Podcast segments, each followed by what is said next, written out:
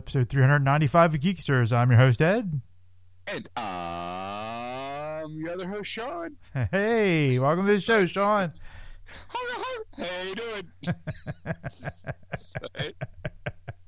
Uh, hey, welcome to the Wacky Morning Show with Ed and Sean. Coming at you live at 3. AF. Remember, the secret word is num num.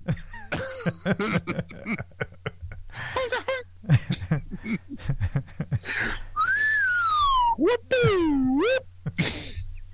So, Ed, how's things going? okay, I mean, you know, uh, uh, nothing too eventful. I think. Uh, I think my TV's trying to kill me.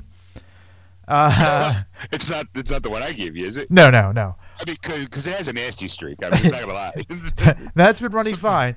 I, I, I think I mentioned a few weeks ago. Um, I I've decided my wife wanted me to fix my old TV. I had it in a closet, and you know I was like I'm like I don't really want to get this TV. It's just lines. I just got to fix these lines.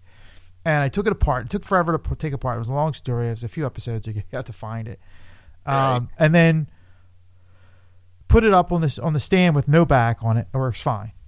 And and I'm like, well, I'm not putting the back on until it starts acting up again because I'm going to fix it. So I'm just waiting. So I've been using it every day, watching television, and it's been running fine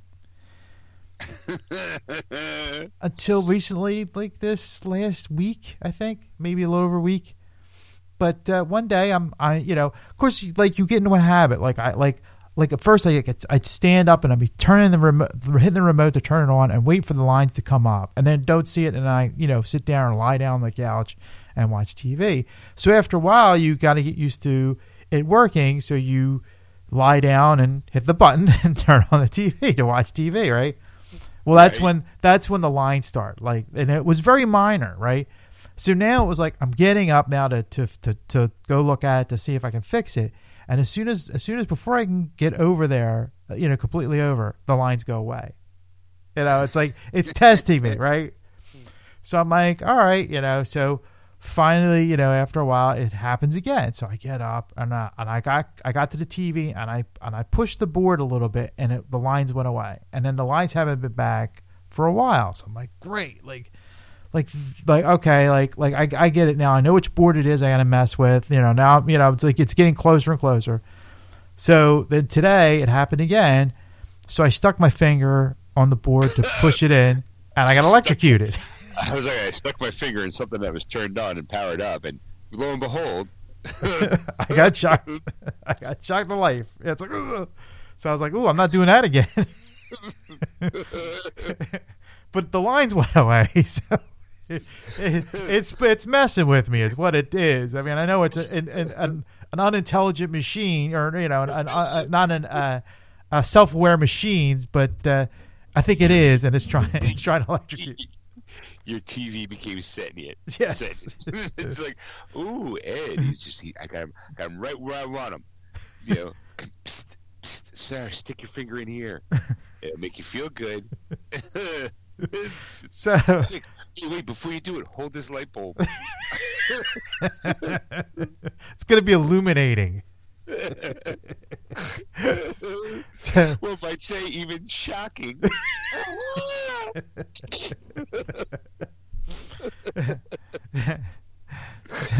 so, so that's that's the fight. The fight continues. A- As of right now, it's it's running beautifully, and it's Sounds to me like it's TV One, Ed. Nothing.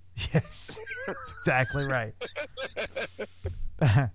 but uh, but but this this week, uh, uh, like I like I've been trying to do every week now. I'm trying to watch a, a mo- new movie every week to you know uh, uh, keep going. And uh, this week's movie was Ford versus Ferrari. Uh, Okay. was the movie, and um, All right. I no. I'll be honest. I heard some pretty good things about it. So you and that long pause makes me go, "Oh, It's good. It's it's a good movie, but it's not it's not a movie you haven't seen before. yes." The thing about this movie, though, Ed, is apparently it's what do you call it? Uh, based on real life. okay, I, I, I, I like I, I don't know much about the story, you know, kind of thing. But like when you get Matt Damon and Christian Bale, says it right there in the title. It's Yeah. Ford versus Ferrari. Ford versus It's- Ferrari, it's a car movie. You You know go? Go Right, ahead. I think I know more about it than you, only based upon because of the fact that my dad's a big NASCAR fan. okay, So, so th- all throughout life, you know, there's always been like car, like Porsche versus Ford, Porsche versus Chevy, like so Ferrari versus Ford or Ford versus Ferrari. It doesn't. It's not. I'm not. I'm sure I might have heard the story at least at some point. right. So, so but to give everybody, you've seen it. So, what's the synopsis, basically? It's basically about uh, uh, uh, Shelby. Uh, I, I, I, I, it's Carroll Carroll Shelby. I think it is. His name is. He is a car designer and he deals in the racing circuit, and that's the kind of like how it starts in the '60s, and it, it goes through the '60s. It's not. It's it's it's a. It's of course because like the, the 65, 66, 67. No, wait, 66. It's the last four years, 69, 68, 67, 66 to 69 they the the Ford won the uh, uh, Le Mans, which is the 24 hour race uh, that's in uh, I guess in Italy. I'm you know uh, France. I don't know. no, it's in France. I'm sorry. I watched the movie and I'm like, uh, I know it's in France. okay, would- you like me to help? Yeah. Okay, because I did Google it. Okay. uh, American Auto because I wanted to make sure that you got the right that, that it was it is Carroll Shelby by the way. Okay. Uh, he's a fearless and British race British fearless British race car driver. Ken Miles battle corporate interference and laws of physics and their own personal demons to build a revolutionary vehicle for the Ford Motor Company. Together, they plan to compete against the uh, against the race cars of Enzo Ferrari at the 24 hour of Le Mans in France in 1966. There you go. So you're right. It's it's called Carroll Shelby, and the race is in France. Right. So so Christian uh, no Christian Bale plays the racer Miles and uh, Shelby's played by Matt Damon. And um, first I have to give props to Matt Damon to do a southern accent throughout the movie.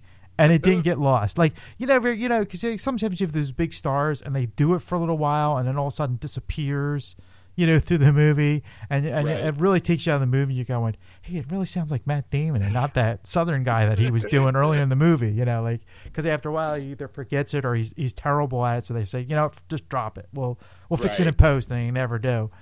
Uh, so it was it, it, it, it so it was like I said, it was it was one of those type of things, and there were two friends that wanted to do this, and it was like kind of like like Miles wasn't the Christian Bale's character wasn't the fit for Ford because Ford first first they go to Ferrari to buy them because they're bankrupt, and Fiat ends up buying them because there was a clause about the race, you know, whether or not you know uh, they can do it or not. Uh, and it was like a whole back and forth because Ford wanted to sell cars basically, and they and they mm-hmm. their sales were slumping, so they wanted to figure out a way to do it.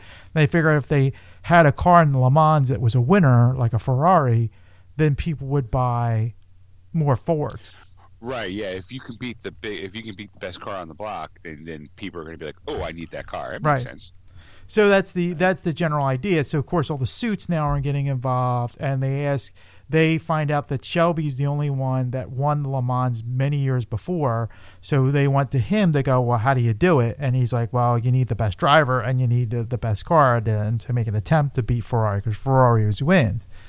So he goes into a speech about 7,000 RPMs and how you know the the the car disappears and it's just a body of motion through time and space. And Oh, a real, a real good speech, huh? Right, you know, it's like one of those inspirational speeches that you hear is probably, was probably actually said by Shelby at one point in, in the in his career, you know, in his life, and and you go, okay, you know, so Lee Iacocca is like a young um, uh, a marketing guy. He's the head of marketing for Ford. Now, if you, anybody doesn't know the history of Ford, Lee Iacocca was the CEO at one point in the like 80s, I think, like the 70s or 80s or 80s and 90s, and he retired somewhere in there, and that was like a big deal because I think he was like the first non the first non Ford CEO or something like that. I, I think I, I don't I don't remember I'm not sure, but he was a big deal because he bought a lot of the companies and Ford like keeping them as a, like a number one seller for a long time and you know through the through the decades.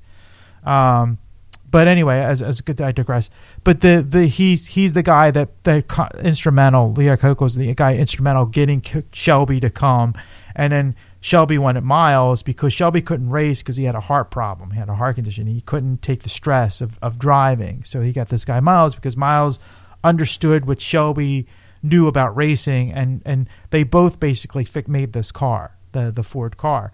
But then, of course, Ford wanted Okay. you didn't want him want Miles because Miles was a kind of guy. He was a loudmouth, you know, uh, um, you know, uh, talking about how things stink and how you know horrible, blah blah blah, and you know, like they didn't want that as the face of Ford because you know if they, he gets interviewed and he says something wrong, then, that looks bad for Ford. So that's how Ford was looking at it. They don't they want they don't want a good PR, so they wanted a driver that was you know so they they first you know the first race they don't take him to it because he's uh, uh you know the, the the people at Ford said no and Shelby's okay I'll I'll, I'll we'll do it your way and then they lost so Henry Ford II was like what do you you know what what what why shouldn't I fire you right now and he goes well sir you know I I I watched this red folder of this information that got passed around before it even got to you by 20 people. So you have all these people that are are looking at this folder and passing it around before you get the information. So it takes forever, you know, for you to find out something. So uh, you know, if you don't have the right person to give you the the information right away, it, you know, that doesn't work out or something like something along those lines, kind of thing. So Ford the second was like, well, then you go ahead and we're going to war against Ferrari and I want you to win, you know, kind of thing. So he's just starting, you know, the inspirational moment, you know, kind of thing. And of course, like the senior vice president wants to have his hand in it and he wants to, you know, like they know, the suits know what they're doing. It's kind of like Warner Brothers in a way. If you, if you really think about it, like how Warner Brothers gets in DC's way of, of making good movies, you know, because these, you know, they want they want their hand in it and they start meddling with stuff. You know, it's kind of kind of. now I see a parallel in this as, as I'm telling you this story. So then, of course, they lose. So then the he gets Miles to race, and basically the, they make a bet because the they come to, to Shelby's station, like I think the day before NASCAR, they had a 24 hour NASCAR Daytona uh, uh, race. And he goes, Shelby's like, well, I'll tell you what, if he wins, he goes Le Mans. And they go, well, what if he loses? And he goes, I'll give you my whole company at Lock, Stock, and Barrel. You know, I'll give you Shelby, you know, uh, Motors as as a you know as a thing. So of course they go they go to NASCAR, the 24 hour race, and he wins it. You know, kind of thing. So they they you know show that now he's going to Le Mans and it's that whole story and they and and as as the story progresses the, the he has a son and the son uh there, there's a car crash he crashes the during a test run because the brakes fail and he gets out of the car and then the son realizes he goes he goes oh well you know what the if you, ask somebody he's like do you catch you did you ever catch fire? He's like one of the engineers that was working on the, the system with Shelby. And the guy's like, no, I've never, I've never been on fire. And he goes, but they have those fireproof suits and that's why they wear them, you know, so that way to keep them safe. And he goes, and then he goes, he mentions some racer at some race died. And he goes, yeah, but he couldn't get out of the car. If you can get out of the car, you're okay.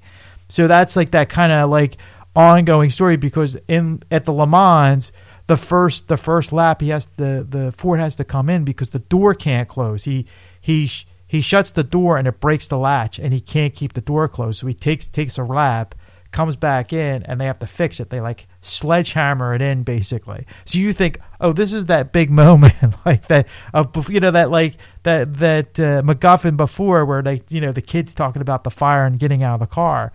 So through the race, he makes it and he wins. Well, he, he doesn't. He comes in second because Ford at the end he was he was so many laps ahead that he goes.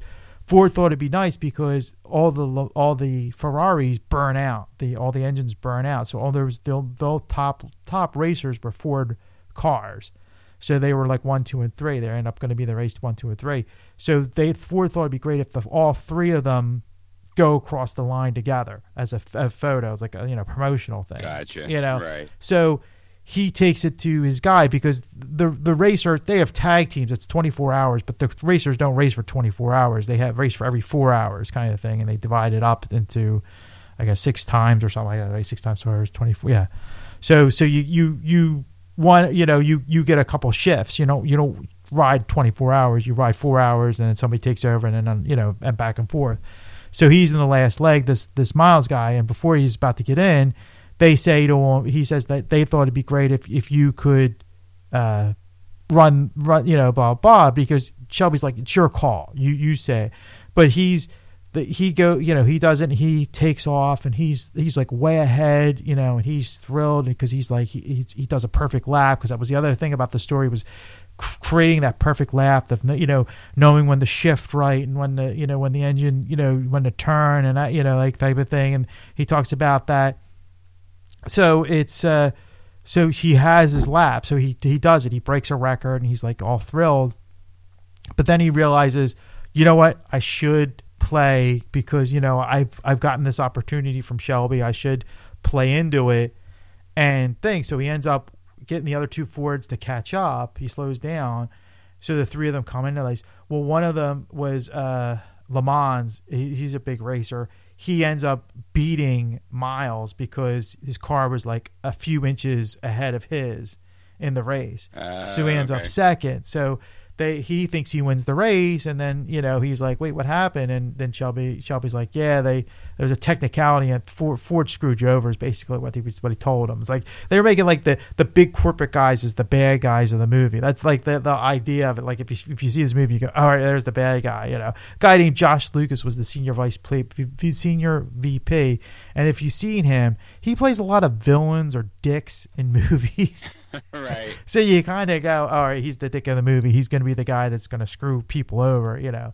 And he, sure enough, that's that's what he basically does. So, uh, and then of course the the race is over, and and uh, Miles goes, you know what, I have a new idea for a body, you know, to try out for the next race, you know, kind of thing, like to continue on. Like he's, because he's like, you know what, he's he's like, you, you gave me the opportunity to come to race. You didn't guarantee I'd win. You just said I, you know, I, I was able to race and be, you know, be a, a bigger part of the uh, you know the racing circuit than I was. So he was thrilled about that. So as the movie ends, I'm going to spoil a little bit. Sorry. The he the, he goes for a test ride in a new in a new car and it crashes and he doesn't get out. So uh, like now Shelby's dealing with the fact that like you know because he, they were working on this car, you know they that the you know, he didn't get his opportunity, his big moment that he dies, and that's the the regret that like Shelby has in the in the movie. Like I said, it was it was a good movie, but like it was like it was two and a half hours, and you're going, all right, there's a lot of stuff that's like I don't know how real life it is, you know, because you know we always question those those kind of moments and stuff, but it's like this is a lot of tropes that you've seen before in other movies. Like he, this guy does not fit in, so we don't want him in and then he's the best that we have, you know, so he ends up being that person, you know, type of thing. And they finally, he finally gets it and becomes part of that corporate mold to to to fit into the race, you know, kind of thing. And it, so and and always that like kind of like MacGuffin, like there's something tragic that could happen, and sure enough, at the end, it does. So right. you know, so I mean is it worth the watch? Yeah, I think it's worth the watch. You know, I, I, I you know, I, I, paid for it. I, I you know, I, I bought the movie because I was, I was really excited about this. I mean, I'm not really a car guy either, but this was really good. I mean, like I said, to see the see the see cars and all, and the racing and all, and some of the some of the effects of car crashes was like brutal just to watch. Like they're they're so fast and brutal. It's just like, like it's just it, it, it, it makes your heart beat. Like it's like wow like you get your adrenaline pumping. Like you can you you know like the, just the cars is flipping through the air like because there's crashes through this movie because it's not like a you know like a NASCAR race where they're making left turns all day day long you know right. like kind of thing. It's it's the fact like the the cars like flip and and uh, you know, because they, they do a fast spin out. They, they they take off, they spin out, they hit two cars, and other cars are now trying to race around those crash cars in a, in a split the second uh, split second decision, you know, to get around them. So it's the adrenaline, like it really makes that like worthwhile, like you know, and some of the effects, like of the brakes overheating, like how they light up the tires, and it just you know, and the the car spins out of control. And you're like, wow, like it was just, it was you know, it's worth just for that for this the effects part of it, and the story, like I said, was good. It's just like I've like I'm like I'm like I, I've seen this before, you know, like like like like you kind of know what's gonna happen, you know, and it's it's like it's obvious, you know, like because like I said, you the characters, it's like yeah, it's not like Bale's gonna be gone for the rest of the movie. like he was he was just the first half, they're never gonna use him again. It was like they built this car and it's great, you know, kind of thing. But it, it was it, it's like I said, it's worth it's worth the watch. It really is. It's a you know, I like I said, I gave it four out of five stars. So you know, Okay. there you go. That's the that's that's the one thing. And of course, as usual, like we've been talking about every week, I did see the latest ish, ish, uh, episode of WandaVision. Uh, Okay. well, what did you think? Yeah. You know, I I I, I guess I don't know this. I don't know every character uh, through it because my wife kept asking me like, "Who's that person? Who's this?" I'm like, I'm like, yeah, I, you know, like like certain Avengers I know and some I don't know as well. Like Scarlet Witch is not really one of the strong suits, you know, that that. Um, someone did turn Oh. their phone off. I I gotta put this on hold. Sorry, kids. Okay. Three, two, one, and we're back. Sorry about that, kids. We had a bit of an eruption. I had a phone call I needed to take care of, but we're back in business. Yay! So where we when we where we last left the uh, audience, uh, Ed. So you're confused by some of the players in the show now. Well, that's the thing. Like, Mike, my wife starts asking me questions about because it's like you know, like I'm the comic book guy. I, you know, I read all these characters, and I'm like, yeah, I didn't read the whole history. like, like right, I there's don't, I don't know everybody, everybody, you know, kind of thing. And uh, and, and they added new people. so it's like you know, like like the one, like like I've been actually watching videos online for people to explain it to me who these people are, and I'm like, oh, that's so interesting. I should read that sometime. like, I think that's kind of cool. Like the kids are real. Like they they have actual those kids in the show are actually in the comic books. It's Oh yeah, there was there was a storyline about it. Yeah, oh, yes. So it was like I was like, oh, that's that's neat. And I, I, I that's that's cool. And the color schemes that they're wearing or the color schemes that they you know of their costumes. I always like that kind of stuff. So you kind of get that nod, like that wink. And then of course the I, should I should we be spoiling this at all or or I mean, I, at this point, yeah, because by the time the show does come out, it's you've had enough time to watch the episode. It's only a half hour, so so you, I'm sure you can squeeze a half hour into your day at some point to watch the show if you're a fan. right. All right, so go ahead, go ahead, spoil it. So Agnes is uh, Agatha Engel. Okay, actually, well, uh, Ed, Ed, I'm glad you stumbled because I actually did. I, like you, don't know much about this character's history, so what I did was I Googled her and I went to her Wikipedia page. Would you like to hear the description of Agatha Harkness? Yes, I would. Okay, this is for also the un- other un- uninitiated about who this character is, because I didn't know either. But it does kind of paint some interesting pictures. But let me give you the, her who who she is. Agatha Harkness is a fictional character that appears in American comic books published by Marvel Comics. She is a powerful witch portrayed as a sister heroine and teacher of Wanda Maximoff.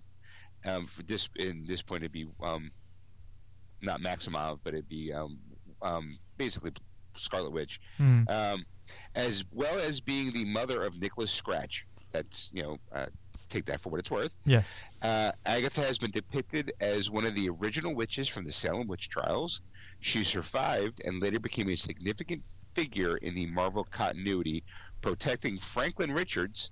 Um, that is Sue and Ben, uh, Sue and Reed Richards' kid, uh, and his nanny, and protecting Franklin Richards as his nanny, and later mentoring Wanda Maximoff, the Scarlet Witch, in Real Magic. Agatha also has a familiar named Ebony, a cat-like creature that could sense the presence of mystical beings. Her first appearance, though, uh, was in 1970 with the Fantastic Four. Okay. Right, um, partnerships, Fantastic Four and Scarlet Witch. Uh, team affiliations, uh, Daughters of Liberty. Take so take that for what it's, uh, you know, take that for there. Okay, uh, and then Kathryn Hahn plays Agatha Harkness, hiding as a nosy neighbor Agnes in the Marvel Cinematic Universe DC Division. Yeah. So, Would you like to know any other information about her? Since I do have her Wikipedia page in front of me right now. Well, well, just actually put that on hold because I I don't have any questions as of yet. But maybe as this as we talk about this progresses, maybe there'll be more questions that we need to know. Um, Okay. Because because the other character um, that that we that that was there was the Rambeau character. Uh, I can't think of her first name on the thing. She's in, she's a superhero. Um, uh, right. I'm trying. I'm trying to. I'm trying to Google her at the same time I, as. I, uh, dude, I'm already. I'm, I'm faster than you. Okay. she. Uh, she's also known as. She's also known as Captain Marvel, Yes. Pho- Photon, Pulsar, Daystar, Scepter, Lady of Light, Monica Marvel, Sun Goddess, and Spectrum. I think she's more known nowadays as Photon. Yes. Um, but that is who that's that's who mm, um, Monica Rambeau is, and it's R A M B E A U. right. Uh, she's a, she's a fictional, fictional, fictional character. Uh, she's created by Ro- Roger Stern and John Romita Jr. The character debuted in Amazing Spider-Man Annual Number 16 back in 1982. Uh, she was introduced as the second Captain Marvel, and she gained superpowers after being bombarded by extra-dimensional energy produced by an energy disruptor weapon. Uh, the character joined and eventually became leader of the Avengers for a time. She was also a member of Nextwave and the latest Ultimates team. She has also been known as Photon, Pulsar, and beginning in 2013, Spectrum. Okay. All right. Um, let's see. She has her abilities because I feel like that's going to be important too. Yes. Uh, she has energy absorption, generation, and manipulation. She also has the ability to travel at speeds up to the speed of light while in her energy form, uh, convert her body into any form of energy within the electromagnetic spectrum, and travel in energy form um, from through the vacuum of space. She also has the ability of in- intangibility in uh, via energy form, so basically go through walls and stuff like that. Right. That's her powers. Okay. Okay. Okay. Yeah, right. so it Sure. just, go ahead.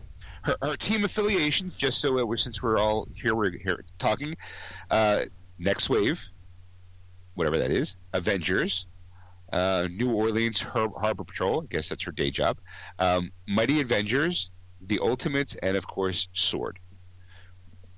So that's um, what else would you like to know about her? No, that's that's. I think you've I think you've covered everything I needed to know. I I, I hope I know. Uh, but uh, but yeah, but so it's like so so like you're getting these characters, and like I kind of knew she was a superhero. I think at one point, I, and I and I don't know why because I I didn't even really.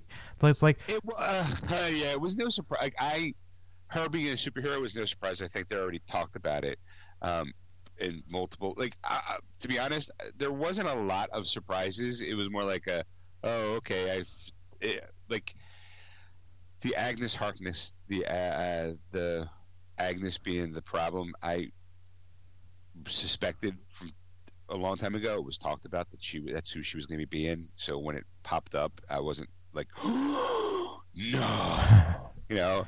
Um, I was I was more into her theme song because I'm uh, being a Munsters fan. yeah. Was, I mean, it was it was. I think it was, I think it was brilliantly done because like I I didn't see it coming because I didn't really look into any further than you know like getting uh different you know like after because after a while you go you know like the first few episodes you're going ah I, I know what's going on like you know I I got the gist of it and then all of a sudden it was just like oh wait a minute now now they're putting in stuff that I'm going yeah I'm gonna have to need to just do some research on this to to, to stay in the conversation to stay valid so I mean, like I said I'm like like because a lot of t- a lot of times you can especially after we watch it like we'll go to YouTube and all of a sudden you'll see like 30 Easter eggs or 10 Easter eggs that you missed from from Well, WandaVision. like yeah, like you probably missed that. Um, uh, the, one of the big ones, one of the big Easter eggs in this episode was the license plate that said Wanda. The numbers on top were Stan Lee's birthday. yeah. It was like, oh, okay, so there's a little Stan Lee nod in there, and there's a bunch of nods to other things. Like, if you notice, Wanda's flowers are red and Agnes's are purple. What? You know, one has purple powers, the other has red powers. Like, oh. Oh. Whoa. she's got red flowers. So it was yeah, it was it was it, it was good, and of course there was a there was a bumper at the end of this uh, last yes, It episode. first first bumper. Yes, and in a, in a while, and I was kind of like, and I I would have I would have skipped over it if I hadn't watched a video before the show, because no, because the like we we we went and saw family on Saturday, and uh you know the the. Uh, we always talk about like Disney stuff and all the time, you know, like Disney shows and stuff.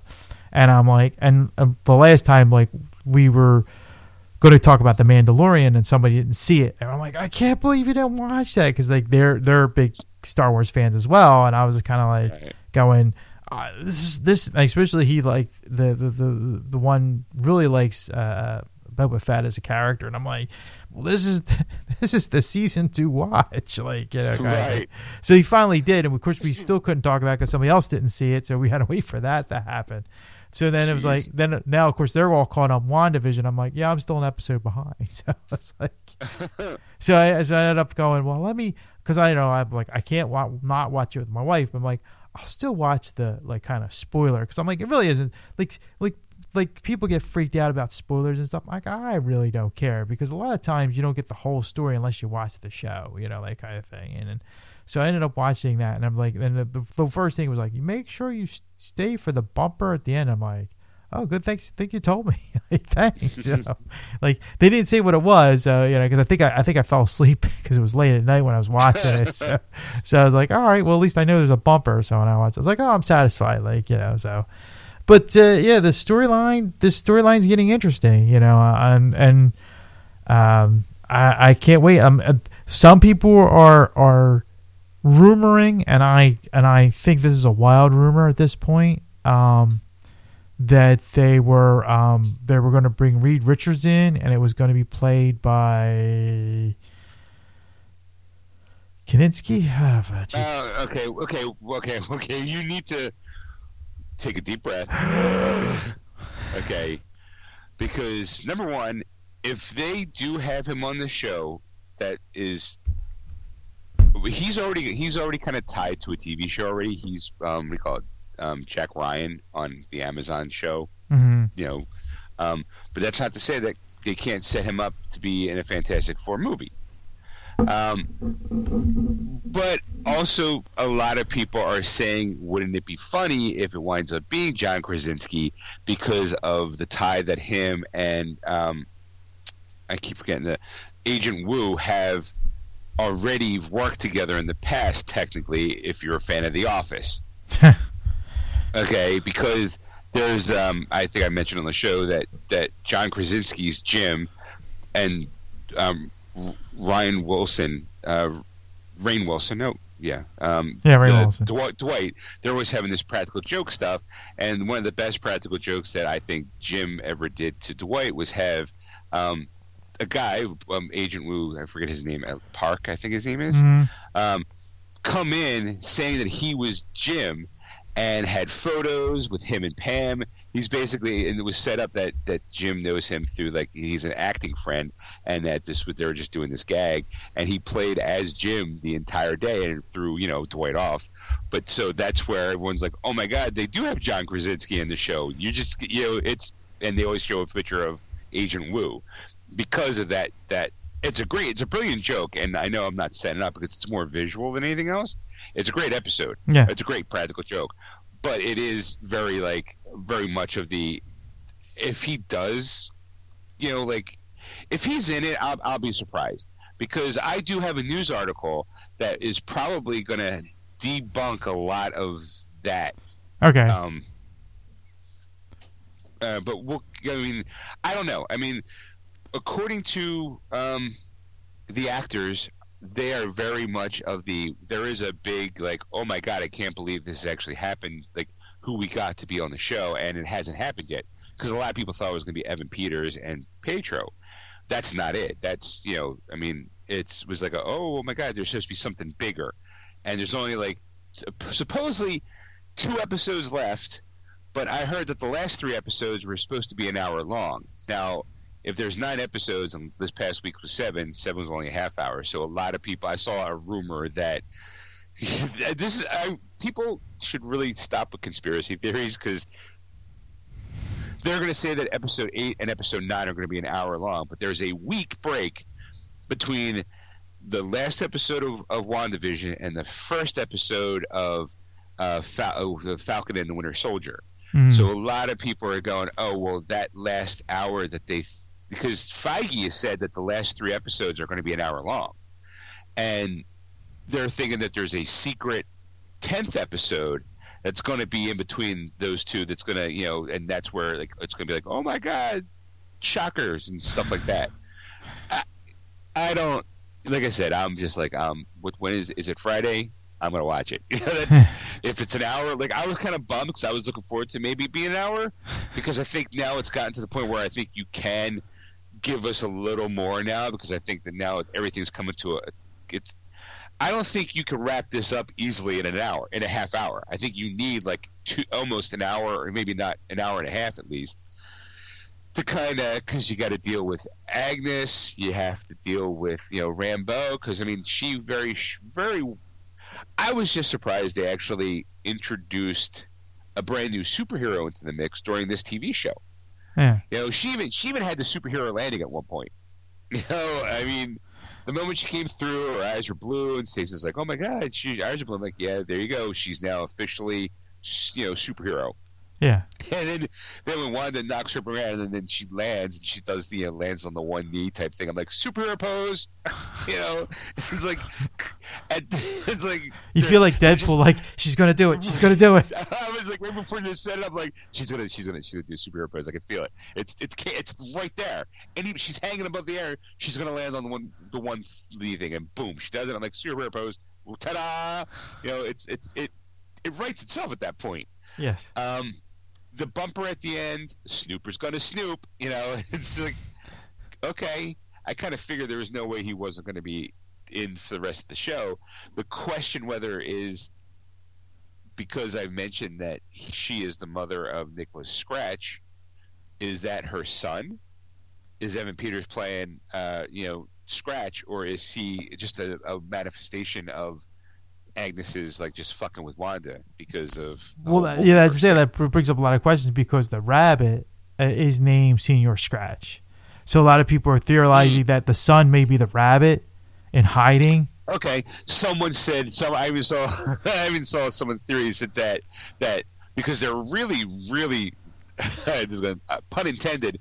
They're really stretching this Reed Richards thing out so long that some people even some that that the, still that the astrophysics is going to be him, but more importantly that they said that the rabbit was Doctor Strange.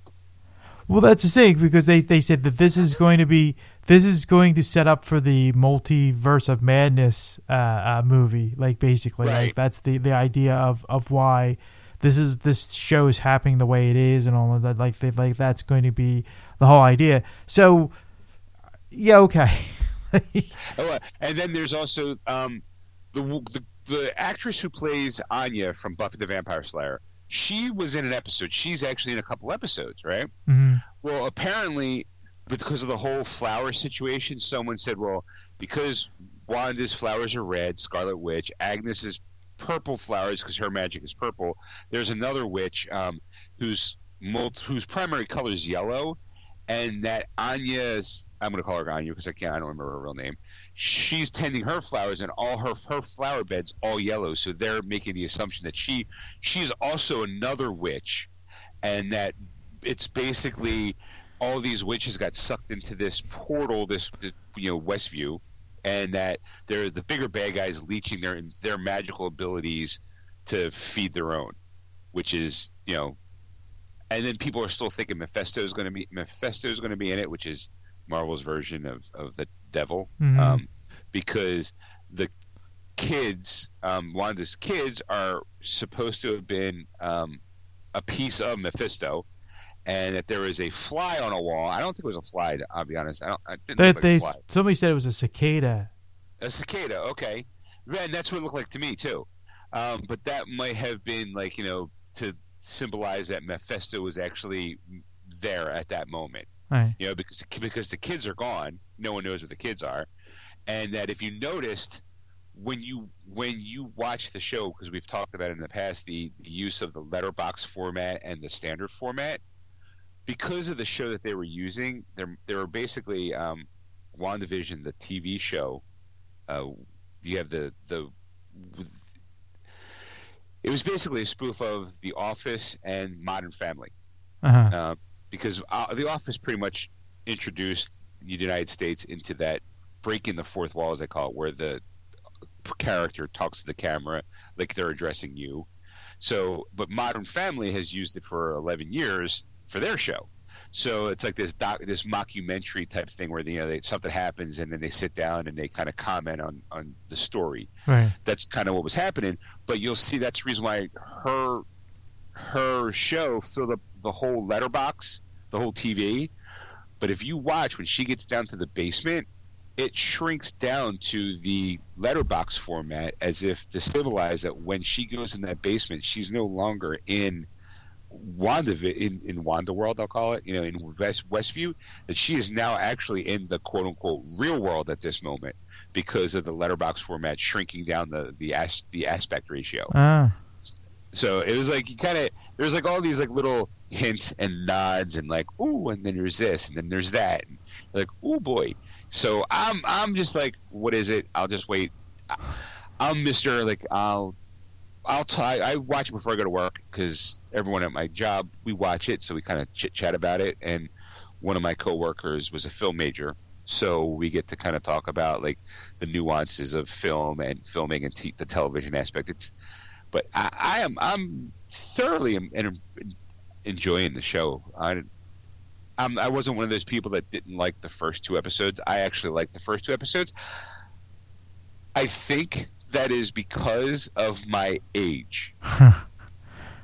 I mean, I don't know what millennial knows the Dick Van Dyke Show Right. or what millennial or Gen Z person knows about Bewitched. Maybe they'll know the Brady Bunch. Maybe. Um, obviously, I think they get The Office and the, the Modern Family, but at this point now, that that illusion of the, the sitcom thing is gone. Um, but those first two episodes, unless you know the you know those sitcom roots of the Dick Van Dyke Show and and, and the Bewitched Show, or even I Dream of Jeannie, you get. Of course, they won't like it because there there's no there's no nostalgia tap to them with it. hmm You know, as as something like Modern Family or something maybe from like Malcolm in the Middle. You know, which was last week's kind of spoof or or satire. Right. I'm I'm I'm I'm I'm loving it. I think it's great. I can't wait to see how this is going to end and how it's all going to tie into something. Because as I, make mine Marvel, Ed. Like I said, I'm I'm I'm really enjoying it. You know, I, I, again, I'm going to keep saying this over and over again. I just think that it needs to be a like a, a Netflix version of it where they need to dump every episode on, so you can watch it straight through from, um, you know, uh, beginning to end. Because it's just like this this weekly format and how it is is just not enough. Because you go, because especially when you get like if you feel like you're really getting into the meat of this and it's only 30 some minutes generally so all of a sudden like it's over and you're going oh crap now, Right. now I gotta now I gotta wait a week for the rest of this you know it's like oh damn it son of a bitch Yeah, but you know? It's making people talk about it all week. It gets people something jazzed about. You know, like maybe if uh, you know, I don't know. I I, I don't know. Maybe because it's, there's some psychological thing that since most people aren't going out in the world, like since most people aren't going outside, it's giving people something to do and something to look forward to. I don't Mhm. know. There's some psych- I'm sure there's some psychological thing. Like maybe if there wasn't a pandemic and most of us re- or have to be indoors, maybe they would have put it all out there. But I, I don't know. I mean, it worked for the boys. It works for WandaVision. I don't know. I think oh I didn't think I didn't think it worked for the boys that drove me crazy because I you know I got to watch the first season all like back to back straight through and you're like wow that was really good. And you know, I was like I, I kind of wanted a second season right away. And then you're going wait I gotta wait week to week for this thing? Son of a bitch. Yeah, but that's something we we that's what we did back then and back in the old days. You you're spoiled. Yeah, I know. we used to say the same thing a while ago. I'm like, oh, I you I could get used to the week to week thing. I'm like, now I got used to this like whole like watching it all at once. You're like, oh, this is awesome, you know. And now you're going back to week to week. You're like, what's this bullshit? That's the way I feel about retro games. like I, well, I don't, I don't want to go through that format. That sucks. Why are you doing that to me? um, I, I was there anything else that you did this week? No, that's uh, that's uh, pretty much it. I mean, I've I, I I've been doing some more research. Oh, again, I was talking about last week about the uh, online video game uh, playing streaming. Uh, uh, thing, and I actually got to see it kind of firsthand uh, this weekend, and it was uh, it's an education. It really is. It's a it's a real eye opener, and you know like how things work and and how to get things. You know, uh, uh, it it takes a lot. It does, it really does. Right. It Yeah. not just like oh, turn a camera on and play a video game, and, and then all of a sudden I'm entertaining. Yeah.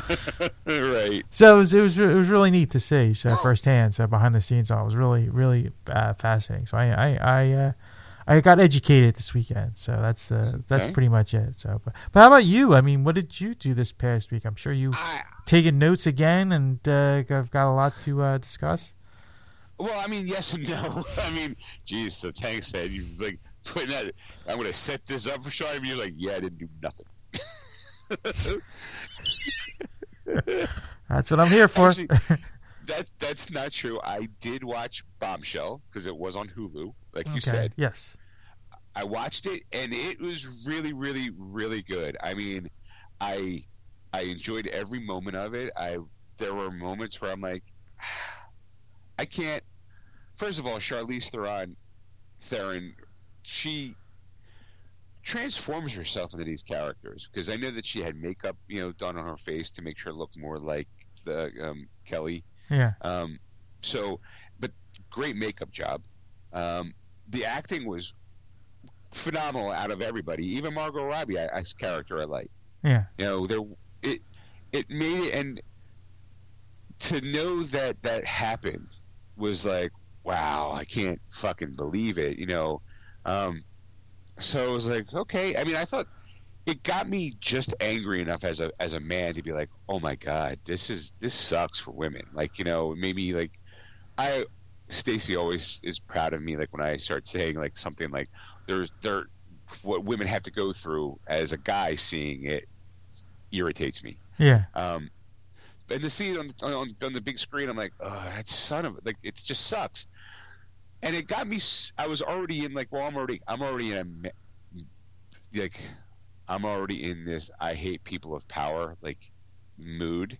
So right after I watched Bombshell, because it was early enough, I rolled right into another Hulu documentary because I'm like, okay, I got to see the fictionalized realism, you know, of what happened. Now let me go into the real, real, and I watched Untouchable, which was the story, uh, the Harvey Weinstein story. Oh. Okay. So it's it's uh, we call it the documentary on Hulu, and it's basically it, it, it's the the Harvey Weinstein stuff. It's and with people who have actually been, you know, uh, assaulted by him in this in this movie. Like they talk about who he was like when he was younger, and and then the stories through the course of narration. You know, they have these women who come in, and like the first woman I think talks about it, like was even before he was even famous that you know he did this to her, and then it talks. It brings in some like Rosanna Arquette was in it. I was like, holy shit! Like I didn't like you, you when you see the scope of what he did to to the women, and and how people in the Miramax and how people kind of knew like like it wasn't a it wasn't a secret that Harvey Weinstein was this person. Like it was it it, it kind of it gets you going motherfucker like how deep did this this go? Because there's people in the office who you know are like well you know harvey had like a temper or he would do this or he would do that you know and i'm like or what he would do what his like oh his moves was no we don't have to do anything but you know what why don't you give me a massage and i'm like oh like it just it made me felt like wow, I feel like I need to apologize to any woman I ever talk to. Like, you know, because it just makes you go, wow, it just, you never know. It, it, like I said, it was it was fascinating to watch, and it also again, I was already on that wave of like frustration and anger. So I'm like, and you can't have a good day and go, you know what I think I'm going to watch? I'm going to watch a movie about a guy who basically was a predator in the movie business. Yeah, that sounds like a good time. You know, like, you, you, you, the last are going to unfold here, you know. Like, right. Uh, really? Oh, you know what? I had such a long day. I'm going to kick back and relax and watch about, you know, rape. You know, it's it's you just can't do that. You have to like you have to be in the mindset and watching Bombshell put me in the mindset of being able to go like, oh, you know what? I'm already angry. Now I might as well watch this one because it just it'll just make me even more angrier, or I'm already at that that right level of anger. So just let's just keep this party rolling. let's keep it going. like you know, I'm, I'm going to double down on the uh, on the, uh, the the the the bad touching. you know, I, I, was just it was a fascinating documentary. Um, I do recommend it. Again, you have to kind of you got to have a, a, a thick skin to watch it though, because it does it it gets graphic in, in the telling, you know, and that's you know it's it's done that purposely, you know, because it does go up to him being arrested. It, it's basically the the the history. It's the story of the hashtag Me Too movement. Yes. You know, it's that is legitimately what it, by the end of it, it's what the Me Too movement was about. It was about Harvey Weinstein and the not about him specifically, about sexual assault with women. That everyone has a story, and that's you know that's Me Too, you know Me Too and Me Too, and it just that it, how it's spurned that movement because of of what what happened at that time. it was like I said, it was it was pretty fascinating. Um, those are the only two things that I watched by myself. Um, Stacy and I have been watching this a barbecue cook-off show on Netflix. Okay. Um, I don't know. It's it's it's a competition show. I mean, the only thing it does, it makes me really want to have a barbecue sand, you know, like have some pulled brisket and you know, like it makes me go once. Can we order out? Like every time I'm watching, I'm going. That was that. I could go for a steak right now, or oh, that, that brisket looks good. This one of the episodes we watched. They were cooking um, raccoon uh, squirrel, iguana, like venison. Like there were some normal meats like bison. And I'm like, okay, well I've had bison before. I've had venison, which is deer. I've never had iguana. I've never had raccoon. Never had beaver. But you know what? That guy's cooking it really good. I'd fuck. I'd try that. like, you know. And I'm like, am I just? Is it just because I'm feeling this way because it's winter? because they're outside and they're on the open grills, and I could, you know, sometimes smell the, the barbecue coming in and going, oh, oh, it's, that looks like heaven. Wow, I want to be with. I want to be where the warm food is. do, do I want to build some barbecue? Just, um, I mean, that's that's pretty what we've been watching. Um, also, that's what I've been watching. I did notice too that this week, Ed, um, the Muppet Show has finally hit Disney Plus. Yay! Um, with a miss, couple missing episodes. You know, um, apparently I saw an article, and I could talk. I've got this one I can talk about. I do have an article for later in the the show from the news. Um, that there's a couple episodes missing, and Disney's saying it's because of licensing rights for the songs that are being used right. um, on the show. So there's still a couple of, I guess, missing shows.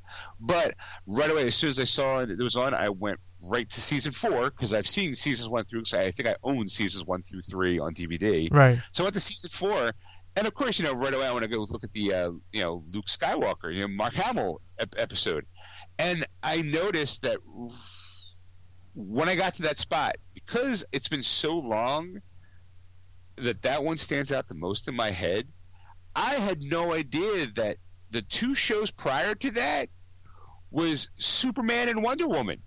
it was it was Christopher Reeve, then Lynda Carter, then Mark Hamill, and I'm like, that's an hour and a half. I was like, holy shit! Like I need to. I've yet to actually sit down and watch any of those episodes, but I I was like, oh my god, I that's that those that hour and a half is Sean's childhood in a nutshell. Because I remember, like, I mean, that's not to mention, of course, I you know, the Alice Cooper, the Vincent Price ones. I think uh, is Ozzy on one. I don't think Ozzy, I think Ozzy might be on one, maybe. Um, but no, Ozzy was not like, one. I think we went through this before. I know we did go through this. He was not. It's a Mandela effect for you. or, or maybe it's with the new. It's the, it was the new. Um, there was another show in the '90s that they they try re bringing it back. No, they did That's Muppets they, Tonight. Yeah, that was a there was a new show like in the right in the '90s, and you, you and uh, I think I think he might have been in that one, but not the original. It's uh, it's it's all a blur. It's a blur of fluff fluff. um, so I haven't well, I haven't watched that yet. I haven't you know. I started to, but then I got distracted by something else. I was like, "Oh, something shiny," and and was like, "Oh, I'll watch that on my own time." so I'm, I'm excited about that. Um, I mean, outside of that, we had here in, I mean, first of all, I feel bad for Texas. Yes. Still frozen. Um, we had a bit of a snowstorm this week as well. Um, but unlike most people, I had to go to fucking work, Ed. Okay, I here's it was it was it was it was this past Thursday. Yeah. Um, and get up, snow, snow on the ground, and I'm like, okay, well, it doesn't look too bad. It's supposed to be pretty bad, but you know, I have I work inside a mall, and that mall usually will. I, I if I'm op- if the mall is closed, I'm closed. If the mall is open, I'm open. That, that's how it works. Right. Um, so, I, unfortunately, the the mall is pretty bad about when they decide to pull the trigger to be either open or closed. So usually it's like a half hour before we're supposed to get there. you know, and then, again, that was the case with the you know we got the call saying the mall is going to be open, and while there's I work at one mall, it's outside of the city of Philadelphia, and while most of the city of Philadelphia was closed, since I'm on the outside, my store, the, our mall was open. However, this is where this is where the stories, this is where everything goes south. Stacy also works at the mall. Now you're thinking, okay, well, I guess you and Stacy went to work. Wrong. Stacy works for two decent companies who went, you know what, you're not coming in. You know, she got a text even before the mall even said we were going to be open. Her job already said, don't even bother coming in. We're going to be closed. No point. Stay home. Okay, so then all she had to worry about was her second job because she was working both both jobs that day. Um, eventually, her second job said, "You know what? Don't even bother. It's it's going to be a waste of time. Forget it." Right. Well, two out of three ain't bad, I guess, because I was like, "Oh, I guess do the right thing. Do the right thing. Do the right thing." I hear at least once an hour in my store we at blah blah blah care about our employees and our guests. That's why we have all these new health procedures and why we do this. And I'm like, but you still want me to drive in though, don't you? right. You still want me to like, you know, go out in the snow when everyone else is going, Hey, if you don't gotta go out, don't go out. You still want me to go out. But you care about my health and my safety. Tell me again? Oh, you only care about it when I'm on the clock. How I get there, you don't give a fuck about. so, so I get there and I, I, I informed my boss. I'm like, okay, well, I guess I'm going to head in. I'll let you know when I'm there. You know, I get there, you know, relatively late. You know, because I would say mid morning at this point. Not that it mattered because my my parking lot wasn't even plowed. So I'm driving through the snow, going, I don't even know where to park. I kind of get a general idea where to park, but I don't know if I'm on the lines. Like, you know, at this point, fuck it. Who cares? Right. There's no one there. So I go in, open up the gate. You know, I'm doing, I'm, you know, I, I, I shut the gate behind me uh, because I got to set up for the day. And I'm doing that and put the gate up, and I'm looking down around the hallway, and there's only in the the mall that I work in is is kind of like a the letter C, you know, a square C. Um, is the best way I can put it if you're looking from the top down. Um, and I'm on one end, and Boscov's is my end cap store. They call them. There's two anchor stores in my mall. One of them is Boscov's, and the other one is Barnes and Noble. All right. And I know that people are listening, like, what's this got to do with nerd shit? It's not. I'm just going to tell my week, people. Relax. I'm venting. So I, open up the gate. Boscov's is open. Every other store on my aisle, on my like in my section, closed. All of them. I stood there in the hallway and yelled at the top of my lungs, "This is bullshit!" And no one even looked. like I felt like I was in Dawn of the Dead. There was nobody, not a soul. I'm like, all right, well, you know, day goes a little like an hour into my day. Still no, not a soul, nobody. I think I saw maybe the when I came in, one of the security security people was there, and the security girl was like, "Hey, just so you know, I'm glad you." Because my Stacy was on the phone with her for a little while about whether or not they're going to be opening. She's like, "You know, sorry, you got to come in." I'm like, "Well, it's not your fault. You know, it's it is what it is." And she's like, "You know, the building manager is here if you want to talk to her." And her name's I forget what her name is, and she's actually kind of she just got hired. I'm like, I'm not talking to anybody because I'm not in the right frame of mind to want to be having a nice, polite conversation with anybody because I'm pissed off that I just had to drive here. you know, when I shouldn't be here. That, that's like, the thing. Like, like it's it's too late at that point. It's it's not even the fact that's just like you know, like you had a phone, like phone somebody saying apologizing, you had to come in, you could talk to somebody.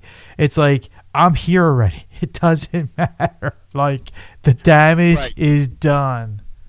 I'm already here. I'm already irritated. I haven't seen anybody. You know, this place is empty. You know, an hour into my day, I go, fuck it. I'm going to see who else is open.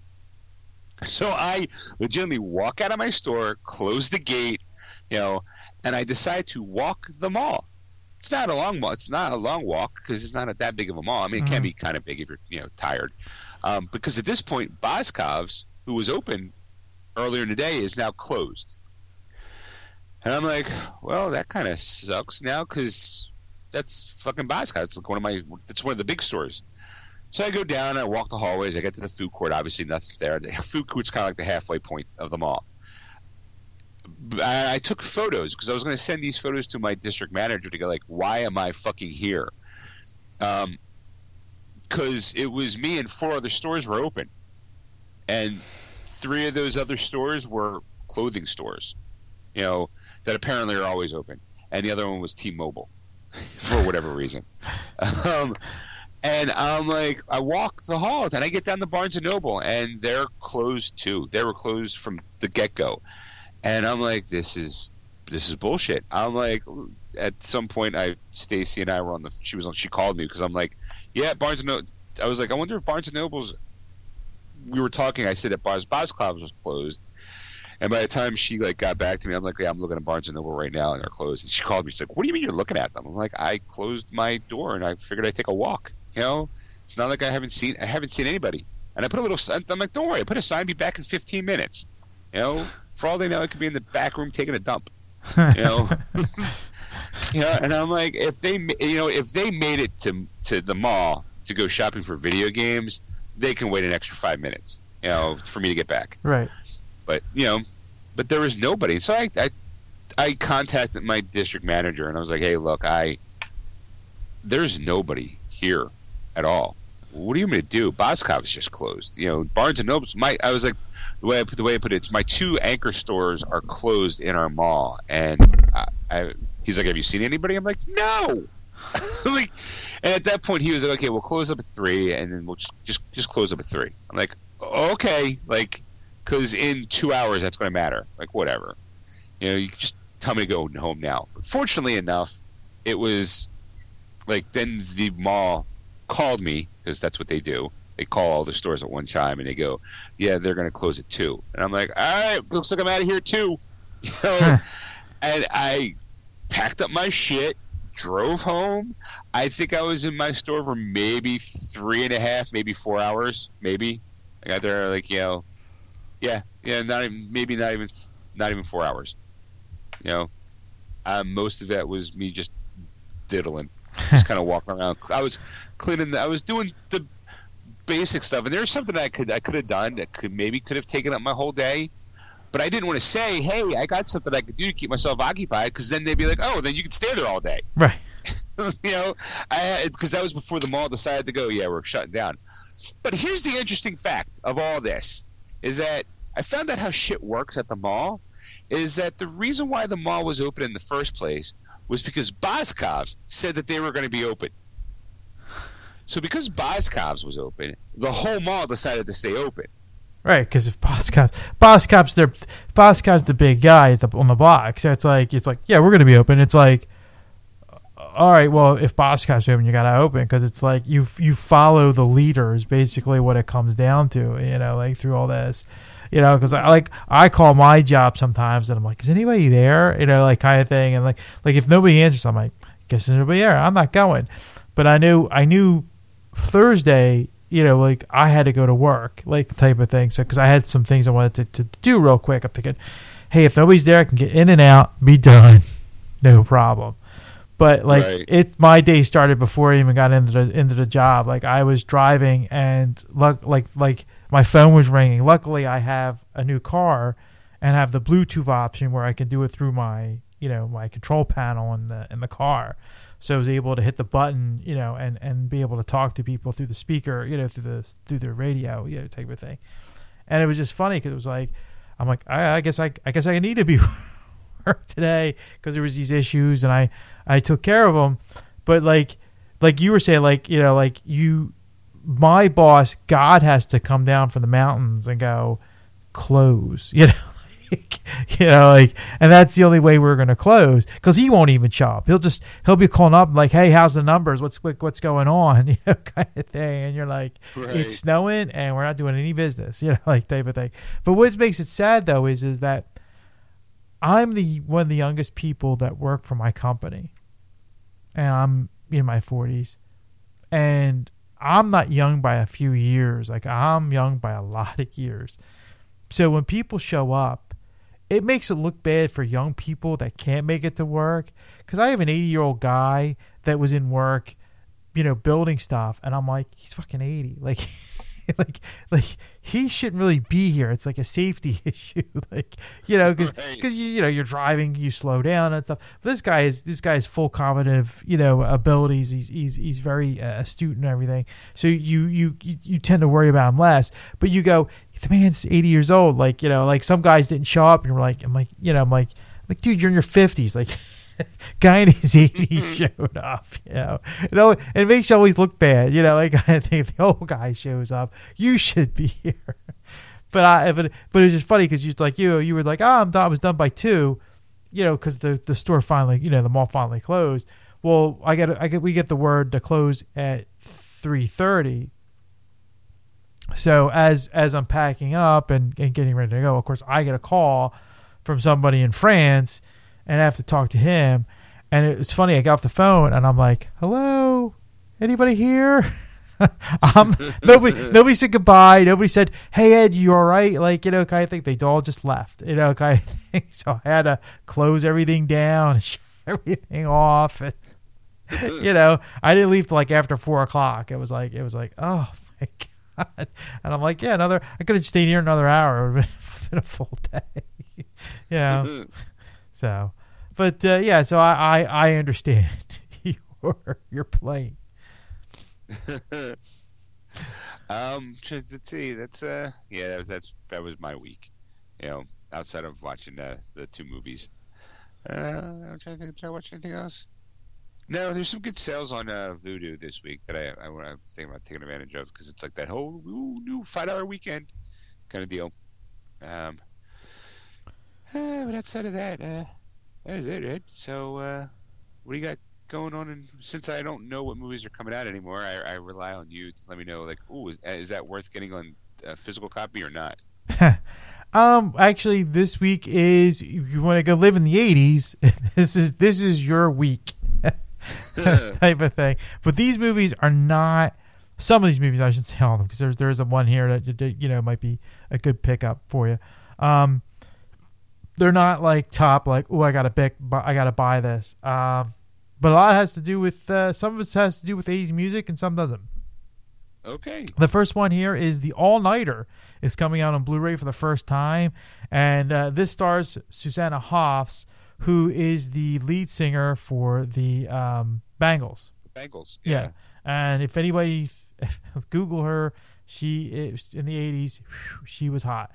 So uh, her and John Cus- Joan Cusack, sorry, Joan Cusack, play two uh, uh, college co-eds that are trying to find love at a Surfside, uh, um, you know, thing, and there's an all-night party. It's one of those kind of, uh, you know, all-night comedy type of style, like where, where uh, shenanigans happens through the night and stuff like that. And uh, I actually might pick this one up because this this is this one was really for me than anybody else. Because I was like I was like oh I love her as a, a singer and uh, and she's just gorgeous.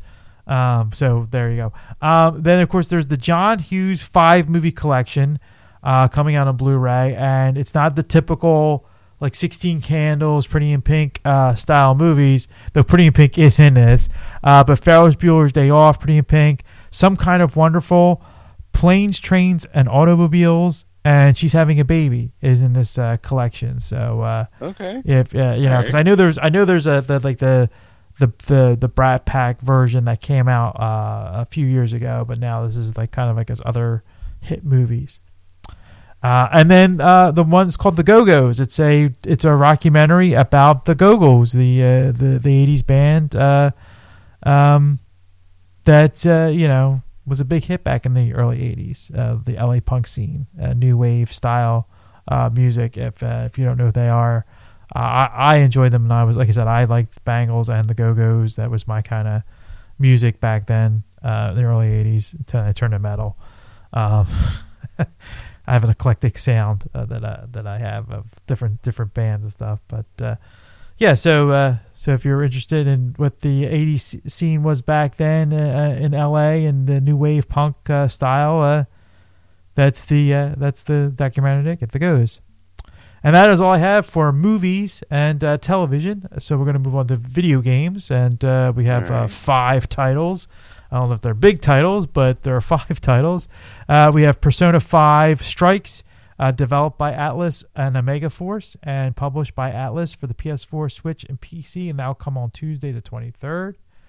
Um, then we have Ghost and Goblins Resurrection, developed by Capcom and published by Capcom for the Switch, and that'll be on Thursday the 25th. Then we have Hellpoint, uh, developed by Cradle Games and published by Tiny Build for the Switch, and that'll be on 25th Thursday. Uh, Bravely Default 2, developed by Claytechworks and published by Square Enix for the Switch, and that'll be on Friday the 26th. And finally, Retro Mania Wrestling, developed by Retrosoft Studios, uh, and it's uh, for the PS4, Xbox One, Switch, and PC, and that'll be on Friday the 26th. So that sounded kind of interesting, the Retro Mania Wrestling uh, uh, style. Yeah. So uh, I don't know. I'm, so I'm trying to look it up real quick. Yeah, it's like that old 80s uh, kind of. No, no, no.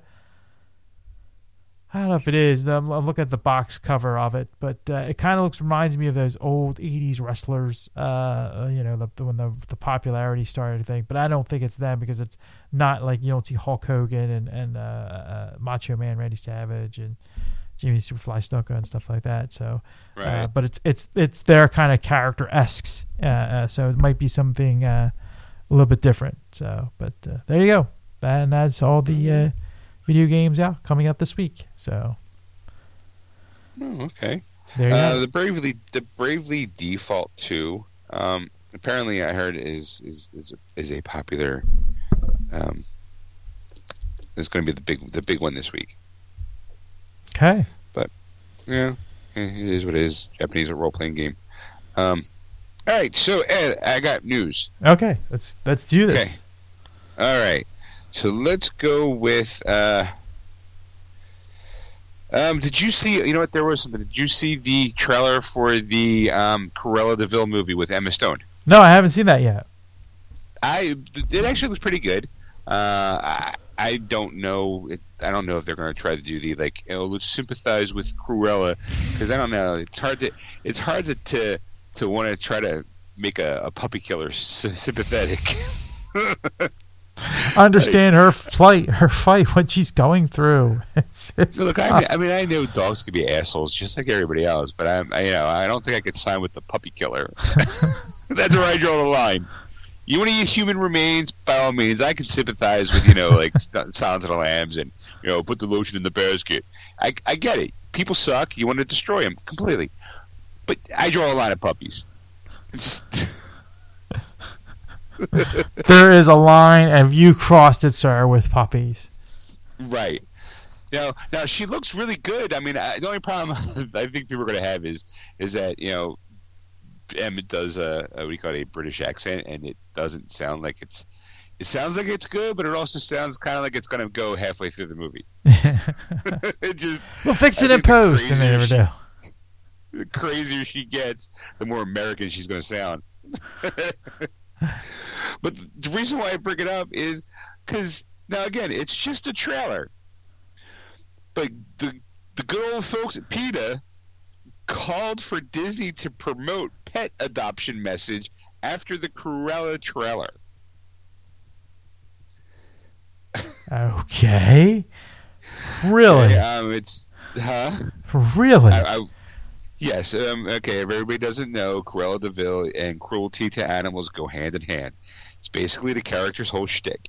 Uh, so perhaps it's not surprising that the fo- that after following the release of the first trailer for Cruella, the new live-action origin story of the 101 Dalmatians villain, the animal rights organization PETA had something to say. Uh, but PETA isn't asking Disney to turn Cruella into a dog lover or anything. The group simply wants to see Disney promote animal adoption in order to prevent a repeat of events the last time Cru- Cruella and Dalmatians were in a live action movie spotlight. Uh, in a press release from PETA, um, they point out as as a character, Cruella de Vil is an excellent character to serve as an example of why people wearing fur is a bad thing. However, PETA would like to see Disney do more to promote pet adoption surrounding Cru- Cruella. It comes from a fear that uh, the new movie might result in renewed interest in Dalmatians, which could end up resulting in a lot of homeless dogs once they grow up. Um, just because back in the 1990s, a live action 101 Dalmatian was produced starring John, uh, Glenn Close as Cruella de Vil in the movie, and which was a success that 102 Dalmatians was soon followed. Remember that one? Uh-huh. Um, the films are widely credited with popular, popularizing the Dalmatian puppy as a pet. However, it seems as the large, high energy dogs got older, many owners found that they were less able to care for them, leading to many reportedly being dumped or given to animal shelters. PETA wants to avoid a repeat performance and thus wants to encourage pet adoption. Considering that in the past that PETA has also called for the removal of Bo Peep's crook in Toy Story 4 and has been mad at Nintendo for a video game that stimulated cow milking in the organization's Cruella concerns are honestly are honestly fairly reasonable, you know, compared to their latest outcries. Um, I don't know. It's like go see the new movie Cruella, sponsored by PETA. see, see, the problem I have with this is the fact is is that you're you're you're it's it there should be there should be a questionnaire filled out like if like all of a sudden there's like a, a, a uprush of of people adopting puppy uh, uh dalmatians you there should be there should be a questionnaire is this because you saw the movie you know whatever movie it is you know like 101 dalmatians or whatever? It's like no you can't like it's like you have to be denied like so many times before you go you know like it's like you know like go through like a training course or something like that. Like this is what it's going to take like you know and see a full grown dalmatian and like what it's going to take to to raise this dog before you know because it's like it's nice that people go oh they're so cute i want one. And then after you're like say after a while they go oh, i don't want it but that's the thing like that's that's not disney's fault like disney's like showing It- the cuteness guide Right? No, no, no. It's like I, I'm I'm agreeing with you 100. percent It's not like Disney's going like, yeah, go out and get yourself one. they're just they're using it as a character in a story to move something forward to you know uh you know and i mean like it's it's it's great that they're they're they're, they're advocating hero pets as as you know a star in in in film i mean i I how else to put it, you know, like you know, it's it's it- you know, it's like you know, like like you you you you know, you're you you have a dog or a cat or whatever, and all of a sudden now like they're a hero in a story, and you're going, hey, my cat, my animal can do that. like you know, it's like, and it's like, yeah, you're not gonna you're not gonna adopt a Dalmatian that can talk or you know, be able to Right. be able to comprehend the human uh, uh, uh, world. you don't understand when, when I say do you want to go out, it tilts its head towards me, so it must understand what I'm talking about. Therefore, it can hear me and understand me and correspond with me. Tell me to kill the neighbor. It's what the dog told me to do that because it couldn't stand the way it's cooked. like the do- dogs have a more sen- They told me that dogs has a more sensitive palate for smell, and that the neighbor cooks with too much chutney. So I had to go over and kill them with an axe. it's ridiculous. I, I, I, I do do agree. I think that you were on something though. I think that if someone walks into any kind of a pet agency or, or a pound or a pet store and says, "I want to buy a Dalmatian," I think that person should wait three months. Right. Wait a month. Just wait a month because right now you're like, "Oh my god, puppies, yay!" And then you walk in there and you give it. You need. I think you're you're get that high going on, like puppy high. And you're like, oh my god, they're so cute, they're so adorable. They they'll be able to play a piano just like anybody else. Right. You need to get one, you know. and then you go, you know, why don't you wait a month? And then a month later, you're like, I can't believe I wanted a dog. Jesus, like, what was I going through?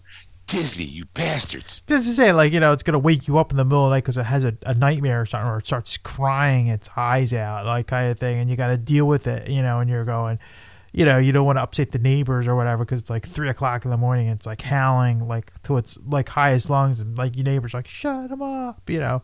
And you, you got to do your best, you know, to, to comfort this dog, you know, type of thing. And, and you know, because it wants attention or, you know, whatever. So you you, you, you got to deal with it, and you go and, and then there then all of a sudden like you I made a big mistake because I want to sleep, you know, preferably than than owning an animal, you know, or, or taking care of an Right. animal, you know, and you and it's just like, yeah, maybe maybe maybe there should have been classes or something like that, or, or the, the the downfalls of. Uh, um, you know, of, of pet ownership, you know, because nobody, nobody, nobody sees that side of it until it's too late, and you're going, "Oh, I made a big mistake." like, right. so let's see. Um, Ed, yeah, apparently, uh, J.J. Abrams and Guy Bolton are rebooting Constantine for HBO Max. Um. Yeah. Uh. too soon. I'm gonna say that too soon. well, well, last year, um, word got out that J.J. Abrams was developing a Justice League Dark series for HBO Max. First, I'm a little annoyed because Guillermo del Toro has been trying to get a movie off the ground for Justice League Dark, and I would definitely trust him before I would trust J.J. Not that I just not that I don't like J.J. Abrams' work. I just think that when it comes to like any kind of dark, mystic, gritty Justice League, I would have liked to have had Guillermo del Toro do it because he did such a good job with Hellboy and, and Pan's Labyrinth and all his all his movies. I, uh, whatever. Moving on. Um, they don't know. Nobody knows how much uh, the heroes will be featured on the show, but a number of fans are hoping to see John Constantine, who's been a card-carrying member of the Supernatural team since DC launched its namesake comic back in 2011. However, it looks like Abrams has uh, other plans for the occult detective. Deadline is reporting that a Constantine reboot is in the works at HBO Max. So, which means that um, to write the show, Abrams enlisted British novelist Guy Bolton, and according to the report, Bolton has already written Constantine's pilot episode and will open the, the series writers' room in March. Um, obviously, the new series will mark the third Constantine in live action. Keanu Reeves is played the character in the past, and um, Ryan Matt um, Ryan. Matt Ryan. Um, he's obviously in Legends of Tomorrow at the Mhm. moment. hmm Um, so they would go, they would recast. Again, not seeing why they need to do that. You got a guy who seems to be very well liked, very. I- I'm going to say it this way: his voice and his look is now going to define John Constantine's character. I think from this point on, as much as I like the Keanu Reeves movie, I do, and I do, I think it's great. I just think that that Matt Ryan had more time with the character and I think really made it his own, or made it very more like the comic book than than Keanu's character did. I, I'm just like, but he's still able to do the job. Why? Why would you? Why would you take that job away from him? Why Hollywood?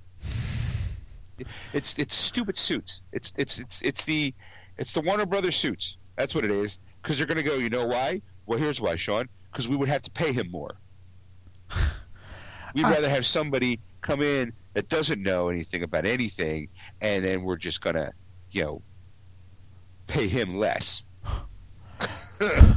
Well, I was just saying, like, well, well, I'm, I'm, I'm, I'm going to start with the top here. Like, I- I'm, I'm more concerned that J.J. Abrams is involved. I mean, granted, like, some of his stuff is good. I'm not saying he is a totally uh, horrible director or writer or you know producer or whatever. Um, but you know, I, I mean, you know, not saying. No, I'm going to say it.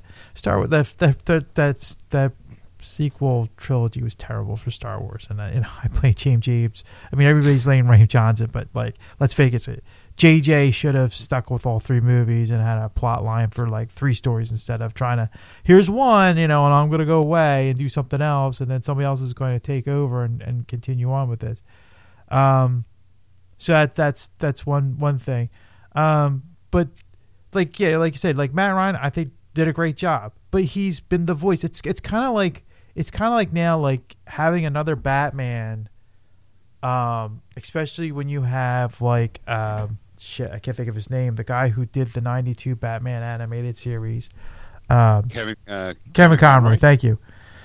When when you see a new Batman animated movie and a new new guy's talking Batman, you know, being Batman, you're going, uh, you know, like I'm still, I'm, I've watched that so long, and he's been in a few movies. You're going, and video games, you kind of get used to Conroy playing them, so you're going, why can't they continue in vein? He's he's it's a it's a voice actor, like you know, it's it's a you constantly you know you can keep doing this for like till he dies, pretty much. right. So you go, all right, whatever. And even then, he's probably said enough words you can actually t- stitch it all together. Right, you don't even you don't even need him anymore. You can just digitally uh, like audio his voice and put that in and, and put put in words or whatever, and probably even create a voice uh, uh, synthesizer to They do have those deep fake audios. You can just have them say a bunch of different lines, and then they can have the computer program write the rest. Right. You know, Kevin Conroy can live on after he's gone as Batman. Right. Exactly. You know, you, you you could you could do that, and then it's the and it's like okay, like like you know, I get that, and and but like Matt Ryan, like he's like the been the voice even in the animated stuff. So like you go, yeah, now not only is he live action, but he's doing the animated stuff, and now you're going to replace him with somebody else, and you're going, uh, that's not a good idea. Like you know, I mean, like if it was a decade from now, like Keanu Reeves did it what in 2005, I think, at this point when he played Constantine. Right. You know, There's enough time between Keanu Reeves movie, Keanu Reeves Constantine, and Matt Ryan's Constantine that it, you go okay. right? But now you're going to try to give a th- another actor to be Constantine at the same time Ryan's Constantine still in existence. Uh, Now, granted, we are living in a world of multiverses, and and and you know, I mean, there's possible you have two Flashes existing at the same time: Ezra Miller's Flash and Grant Gustin's Flash. So, you know, it, it, is it is what it is. Um, but I I agree. It just seems like you're gonna, you know, uh, just, I, I agree with you, Ed. I mean, say there's a and and, and it's like saying like you like you said he he he did a great job and he does he does a great job in in in that role and you're going. "Oh, I think he could do he could do film or he could do you know whatever you know like he- he could do he could be that character.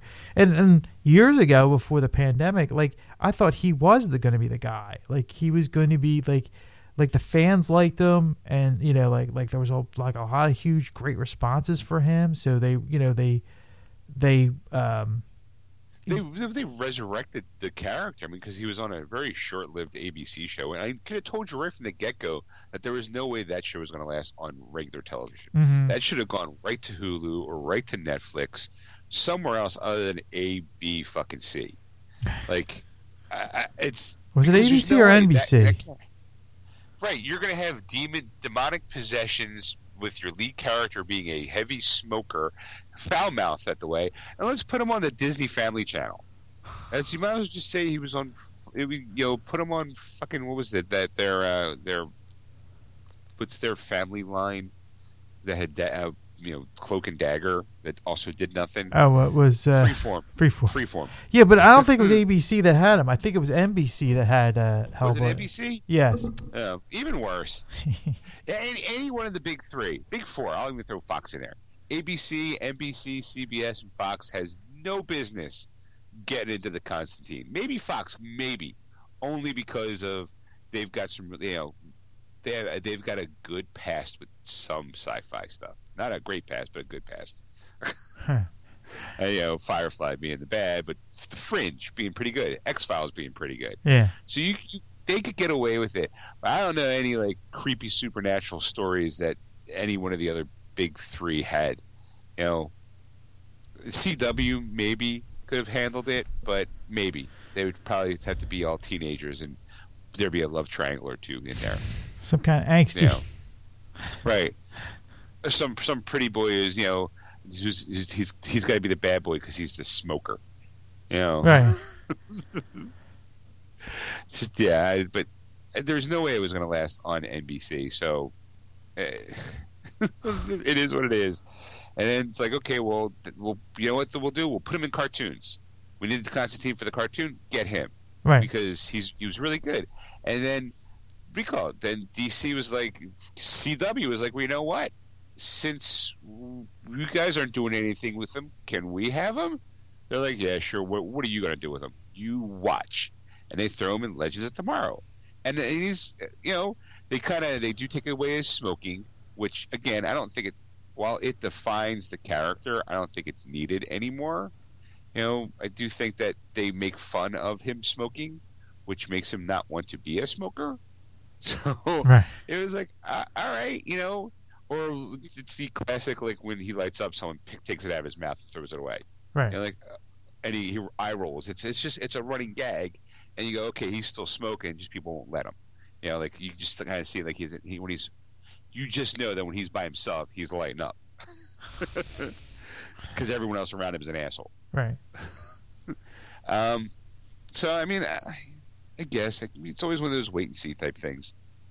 I see Um. I mean, like, I mean, they might have they might have a, a, a hook on there that will make it, you know, really good, you know, and and and and, and, and wonderful to watch. But you know, again, it's going to be on HBO Max, so you're going to go.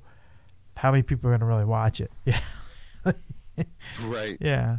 So, but anyway, I digress. Um, well, since we are ta- since we did talk about DC and the Flash, uh, the other day they announced um, Supergirl, a new Supergirl. Since we're talking about like, hey, we just we're getting rid of one Supergirl, let's throw a new Supergirl in there, right?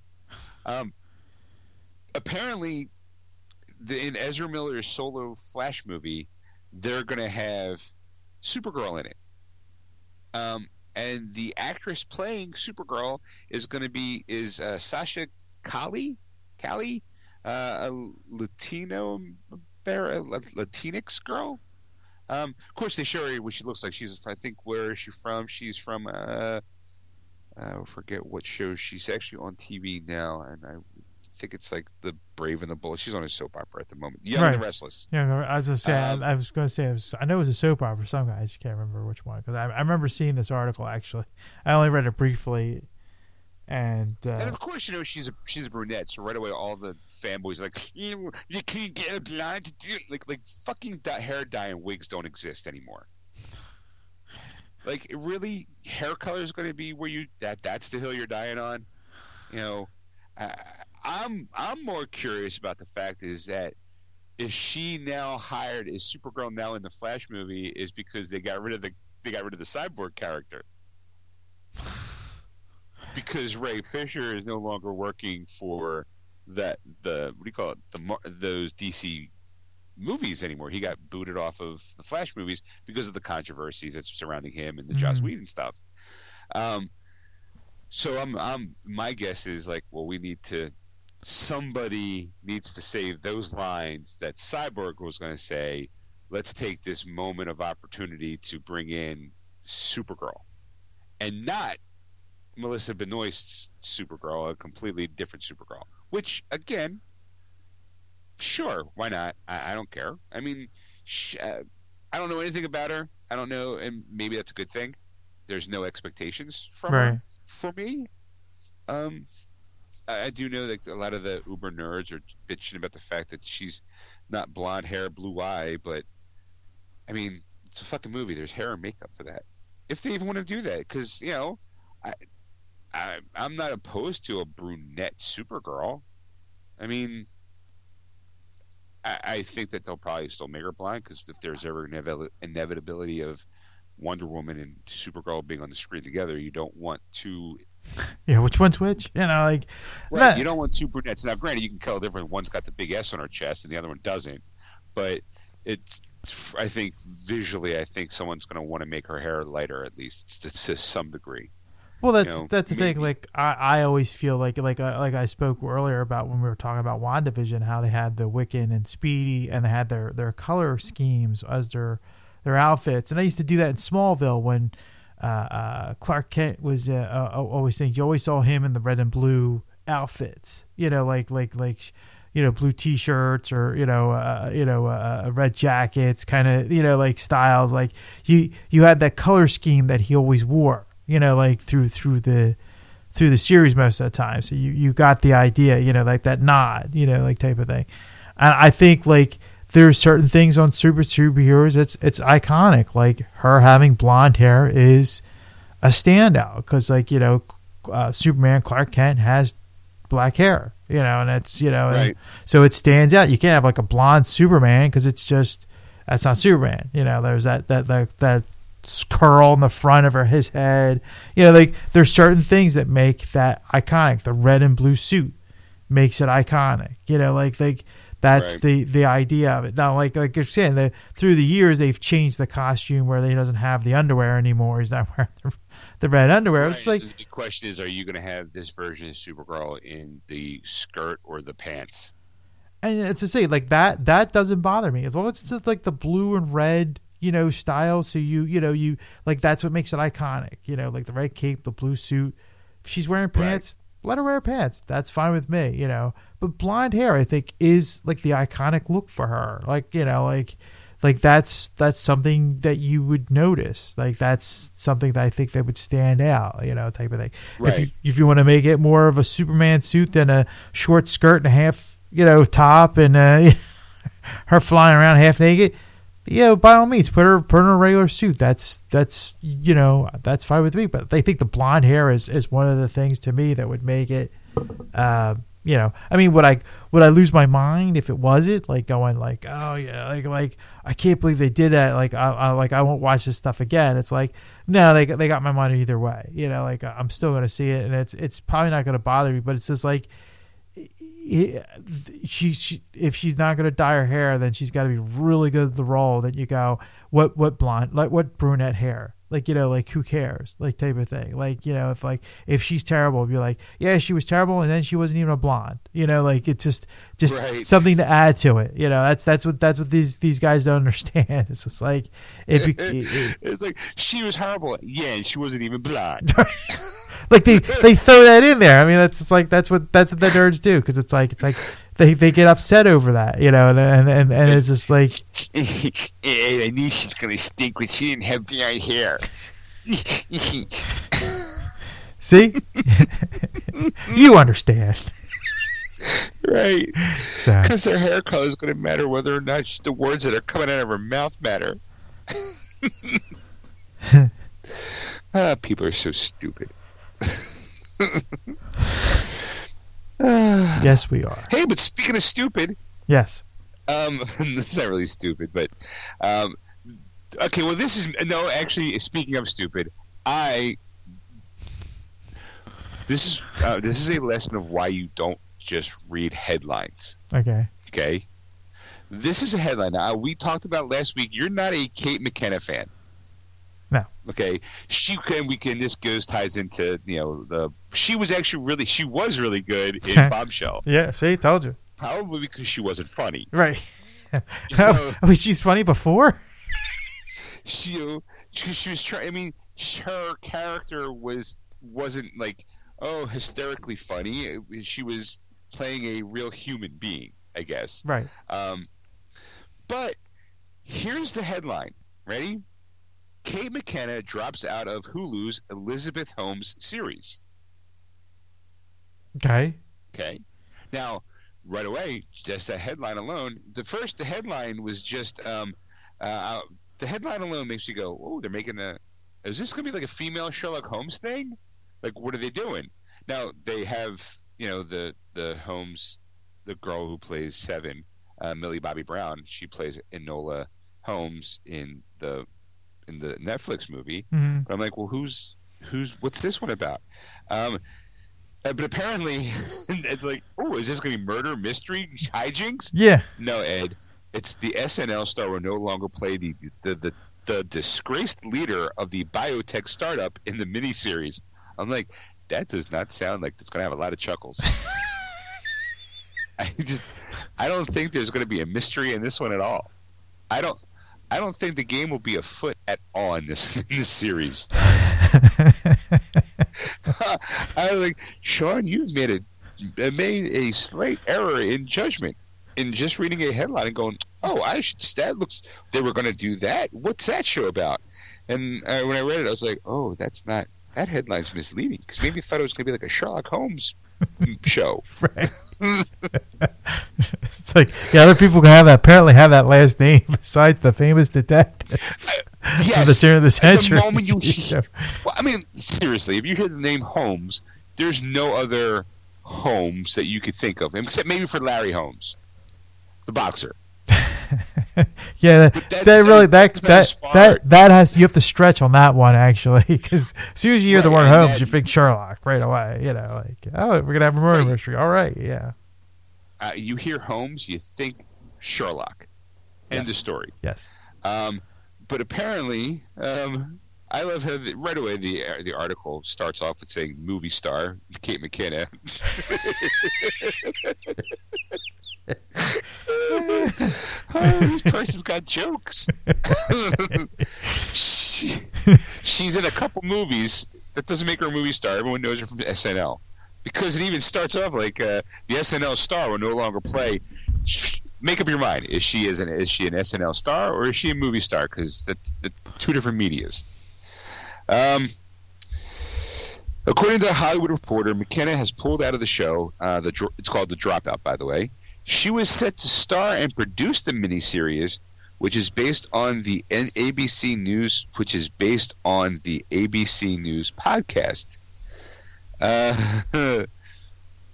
ooh, okay, well, let's see. Um, she's led the project. THR has said and understands that Hulu still plans to make the series and is in search. The search is currently underway for a replacement. Uh, should things go to schedule, filming may begin in the summer. Uh, she is still, while she's still a cast member on SNL, she's also lined up to for a lead role in the Joe Exotic TV show for NBC Universal. This just gets worse. and of course, she's also known for her roles in Ghostbusters and Bombshell, while she also voices the lead role in the new Magic School Bus TV series. oh, is she playing? Uh, oh, She, she plays the, the, the driver. yeah, I just can't think of her Um, name. For apparently, the movie is Holmes is the disgraced leader of the biotech company Theranos, which made a blood testing machine that left much to be desired. I guess the person didn't want to really do actually any real research to tell you what that was, but okay. I mean, either way, Kate, McK- Kate McKinney ain't going to be in it, so you can now watch it. Let's see if it's a serious show. I'm like now I'm kind of disappointed she's not going to be in it. like, like, like, uh, I, I want to see her do her serious chops here because, like, yeah, like I said she did a. I think she did a great job on the. Well, she's like any any stand any kind of you know comedian of any sort. Sooner or later, you know, she, her, her serious roles will start pouring in. That's when her acting chops come out. Like Robin Williams, funny guy, but when he was serious, he, when you knew when you knew he had a beard, he was going to be a serious actor. in all the movies I've ever seen him be a serious actor, and except for one, and it's the one no one saw, with what dreams may come of. Um, but all the other movies I've seen him be in a serious role, he's always had a beard. Always. Maybe I got to check insomnia. Now, now I'm starting. To, now I'm starting to question my own words. there should be a list: beard or non-beard Williams movie, serious or comedy. I'm gonna go down his IMDb and go beard, no beard, beard, no beard, beard, beard, beard, no beard, no beard, no beard, comedy, not comedy. Because I'm trying to think now. Like I know, I know, like the world, to, uh, the world according to Garp. I don't think he had a beard because I remember he had he was clean shaven. But I don't know if later in the movie if he had a beard. What? That's a comedy. wow. okay, yeah, I guess, yeah. Stretching it. If you're looking under a list of like what's a comedy movie, The World According to Garp is considered a comedy. Okay. the dark comedy, you're right. You know, I, I, you're you're absolutely right that way. But it's just like, yeah, I, I I'm finding hard to find the laughs in that one. I'll be honest. I mean, some people would think you know getting your dick bit off in a, a you know in a horrible blowjob incident it might be funny to some people. Poor John Lithgow. but he was cheating on his wife, so I guess it makes it okay. Yeah. um. So yeah, Ed. So now you have your permission to watch that one. Um. Good. All right. So, so now. and speaking of properties, and apparently Marvel got Punisher and Jessica Jones. They got the rights back from Netflix this uh-huh. week. Good. So we'll see what happens to those characters. I could see Jessica Jones popping up in the She-Hulk TV show. Um, only because all lawyers need a, a, some private eye, so why not have Jessica Jones be that, that private eye? So I can I can kind of see that. You know, you kind of need her sass in it. Um, I think they're going to sit on Punisher for a little while because of the whole capital and uh, police brutality. Punisher symbol is not really a popular symbol at the moment. So I think they're gonna, you know, put that one to be like, you know what, we'll just put that aside for right now, and right. then worry about it later. You know, maybe in the you know a decade, we'll hire somebody else, or two years. That's the way how Disney. That's how Disney works. yeah, I think it's long enough. Let's do it. You know. Yeah. Uh, let's see. Uh, also in the in casting news, Ed, and this has to do with the uh, Fantastic Four and WandaVision and all that. And the John Krasinski is being. A lot of people want John Krasinski to be Reed Richards because also people would like Emily Blunt, his real life wife, to play Sue Richards. Okay. You know, you know. So, and she's a very fine actress as well. She's funny. She's got acting chops. I mean, she's been Mary Poppins, so she's already used to working for Disney. Uh, she's worked with Tom Cruise in you know Live Die Rep- Live Die Repeat whatever. Um, so she's been around. She's been around quite some time, and you know, um, I think that I think a lot of people would like that combination. But there is a rumor going around, Ed, and this is again a rumor it's already confirmed as a rumor, and I'm saying that multiple times because of what I'm about to say. Okay. Ready? No. Uh, yeah, go ahead. Jennifer Lawrence rumored to join Marvel's Fantastic Four reboot.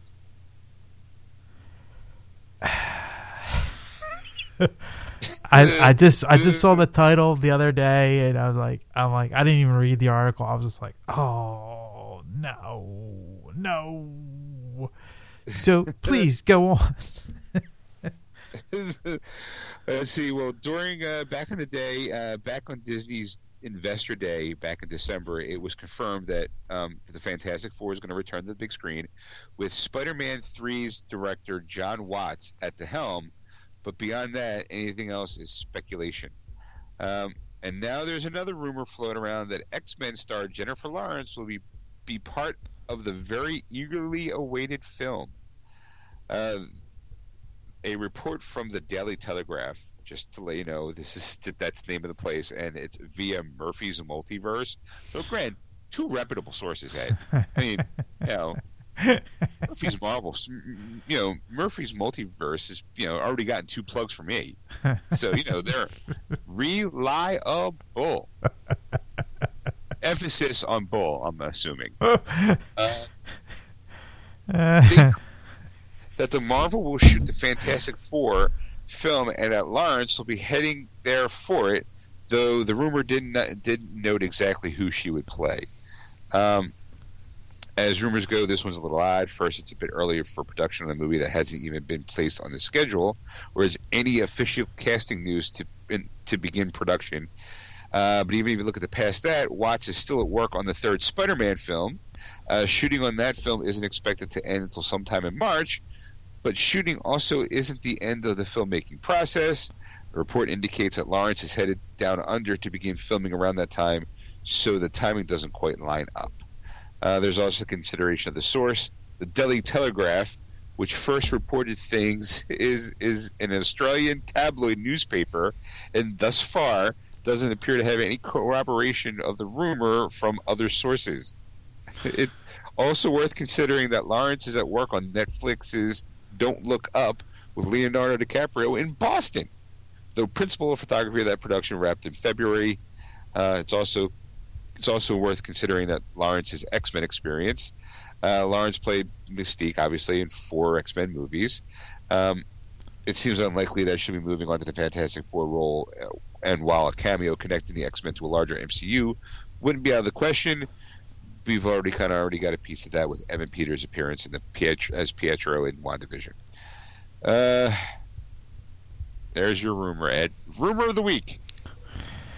I hope it's not true. I, I really do because this is this yeah. is the worst like thing. I mean, don't get me wrong. Jennifer Lawrence is a good actress. I just, I just, I. According to, according to my wife, she's a home wrecker. home wrecking whore, to quote her. Why is she a home wrecking whore?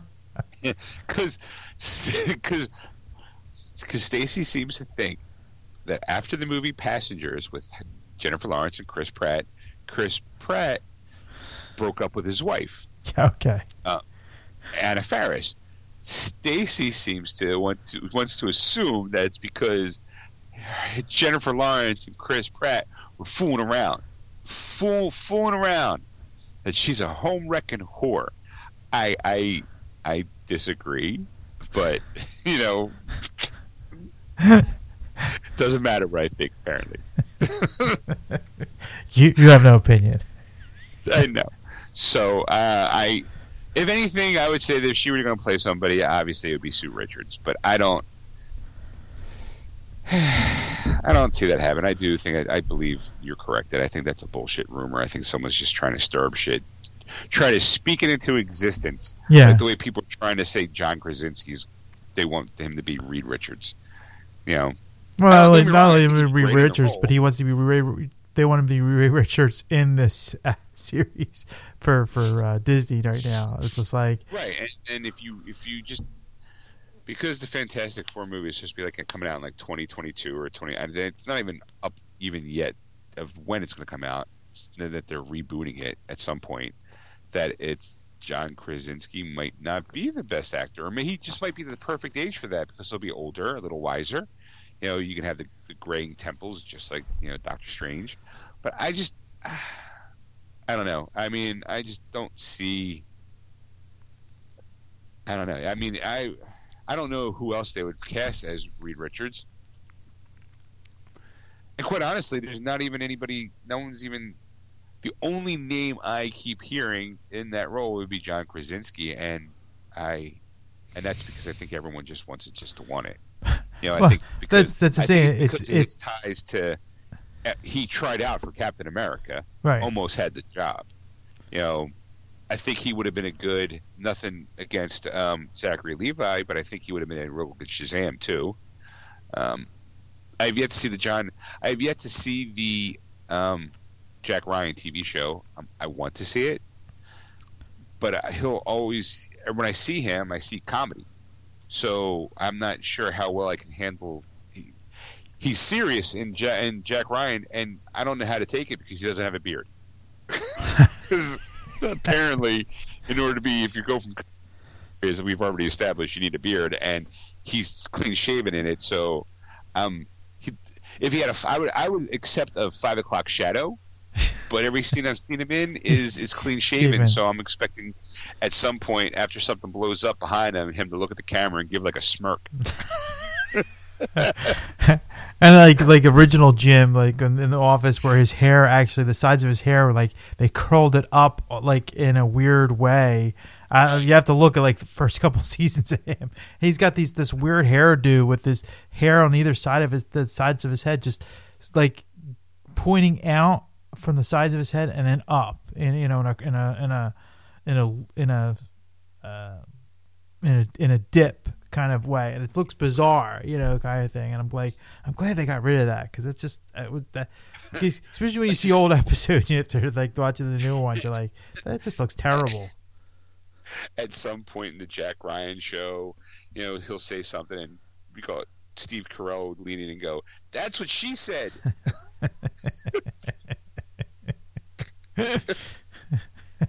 just that's I just that's why I can't watch it because I'm I, in my head. I, I'm like my head. It, that, that show's hysterical.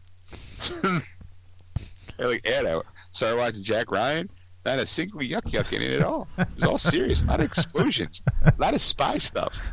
Didn't laugh once. Not a single chuckle. And, you know, not not once. They tried it. You know, they tried to laugh, but you know, holding the world hostage just doesn't seem to be a laughing matter.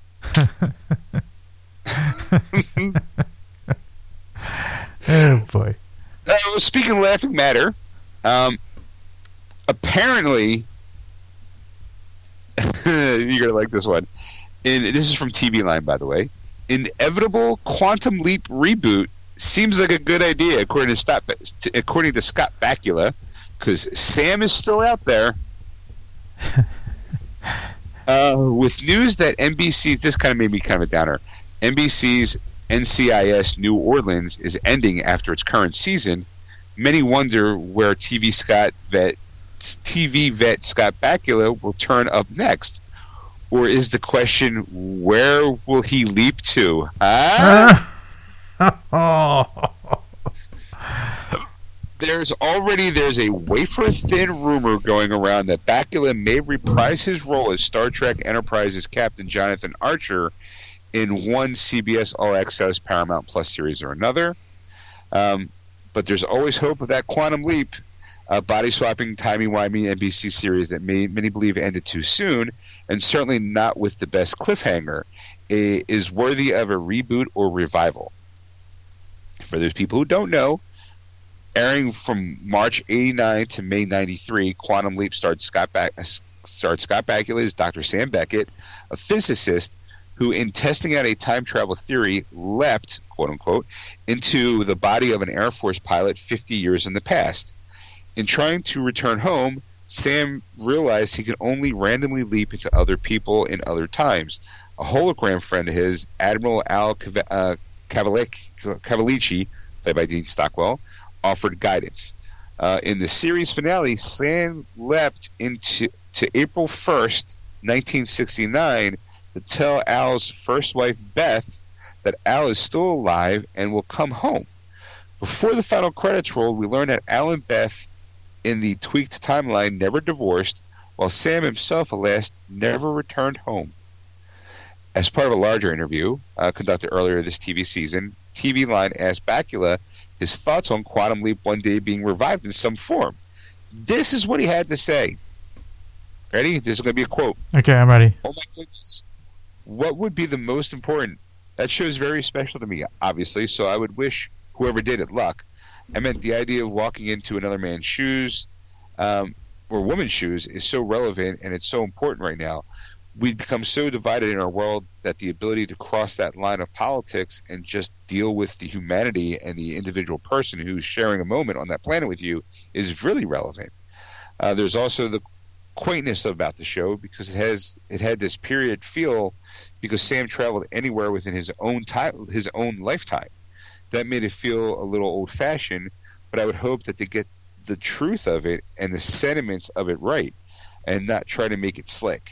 Uh, Sam was this naive kid who just happened to be a brilliant scientist who stumbled onto something and all of a sudden was thrown into all these different lives and worlds and peoples and situations that never that he never could have imagined growing up in. I would just hope they would try to keep that. You know, I, I don't know what they'll do. uh, then they wanted to ask, like, would you want them to reboot the scratch the series from scratch, like from square one, or would you like them to take to extend the mythology, like maybe uh, a kid of Sam's pursue the same tech and goes to find him or something? He's like, yeah, those ideas have been pitched a lot. Uh, he like, did he even have a kid? I'm trying to remember. He's like, no, but I had two trips home to see my wife, so there could have been something that occurred then. it's funny that he remembers that. You know, um, I'm sure. I'm sure there's like certain actors that remember series very well. Like you know, like you know, and then some that like, yeah, I was I did this role one time, and you know, it was the blah blah blah, and that was it. You know. So. I mean, yeah. So I mean, it, it did help define him as an actor. So what would what would you like to see? Would you like to see a reboot of it, or would you like to see a continuation of of the show? Um, I I think you can have both. I think you can reboot the show while still giving Sam a uh, an ending. Like you need, you, you could have Sam's character leap home, mm-hmm. give him a happy ending, right? Um, but by the same time, it takes it's because somebody else got pulled him back, right? And then you get Scott Bakula to kind of like how they did with um, Christopher Lambert to, to to bounce off the new Highlander show. Mm. You had him come in for an episode, and then you you saw the passing of the baton, and then it went to you know like the new the new the new guy. So what you could do is you couldn't have like maybe not Sam Beckett Jr. or you know just a completely different character who knows about Sam and is bouncing around because you, you assume. I mean, clearly you you assume at some point. Like I don't know what time. I don't know what timeline the show took place in um, like what year Sam jumped leaped back, like you know where what year he was from. It was like um, the, the 60s through the 70s or something like that. I think that was the, the, the time frame. I'm trying to remember what it was. Right, he's supposed to be from the future, and he goes back, you know, in 50 years from his timeline. So if he goes back to let's he, he jumps even fine. Let's say 1969 was that episode. If he jumps 50 years in the future, that's uh, quick math. It's like 2021, maybe. That would be that would be really convenient. Yeah, because you know what, it it's be 2020 actually. I'm sitting there going 50 years in the future from 1969. What's that? Idiot! I was born in 1970. Just add fucking 50 years. like, whew, and that math not be my strong point. Uh, so yeah, so it would have been 2020 would have been, uh, or 2019, uh, 20, uh, 2019 would have been 50 years at least. So, but you don't also don't. I mean, I, am assuming you, you could also age him. He, since he never got home, he uh, potentially aged. Obviously, he would have to if you're going to get him to be an actor in it. Um, but I still think you could rescue Sam, have him have his happy ending, live the rest of his life with his wife, and you go, "Oh my God, finally Sam left home." But in the same instance, while he while he is comes home and gets the happy ending, something happens to another like uh, something happens to another doctor or another scientist mm-hmm. and it gets crossed over because that happened in the show once where where um, Al and him crossed and Al leapt into a body for like one or two episodes um, you could have that mix up again, and then you could still have Scott Bakula in a way being the Al part. You know, because I, I don't know if Dean Stockwell's still alive. I don't know. I, I guess I should find that out. But you could have Sam be this new kid's Al. You still know, alive. Like, Dean Stockwell still alive. He is okay. 84 years old, though. Okay. I mean, take that for what it's worth but you could have, like I said, it'd be interesting to have Sam be the the Al part while he's helping this another kid navigate through that timeline, those timelines, mm-hmm. um, and it could still be in a, a, time frame of you know, let's say 70s, 80s, and maybe some 90s Right. history. You know, or or maybe even go back to the 60s and 70s, and maybe not necessarily the same people, because Sam did leap into some pretty important people. Um, but I mean, you could just do small stories. It doesn't have to be historical. It doesn't have to be historical moments. It could just be leaping into somebody's life, and it helps them find the right path in the, in life. But I, I, so I guess to answer your question, Ed, I I, I could think they, I think they can pull off both. What about you? What do you think? Well, I think it'd be. I think it'd be nice to have a continuation of it. You know, like even like you know, just to you know uh, maybe re- refresh some of the characters. Like you know, like like you would have to get a new Al maybe because maybe Dean Stockwell's retired from from from acting, and maybe get him for just like a cameo kind of appearance. And Right. he, you know, he's you know type of thing, and and you know, and, and it's kind of like you know, uh, uh, uh, uh, what do you call it? His character has been you know doing this for so long that he's getting older, but it's you know, you you, you know, in times you know thing, and you can almost like have run like a few seasons of it. Like, I mean, uh, you in your way, I think you could do it both ways. Like I said, like I mean, I'd still I could do a season with him. You know, the first season of him, kind of bring the Right. bring it back. You know, and and and Scott Bakula is still doing it, and they finally leaps home as the finale.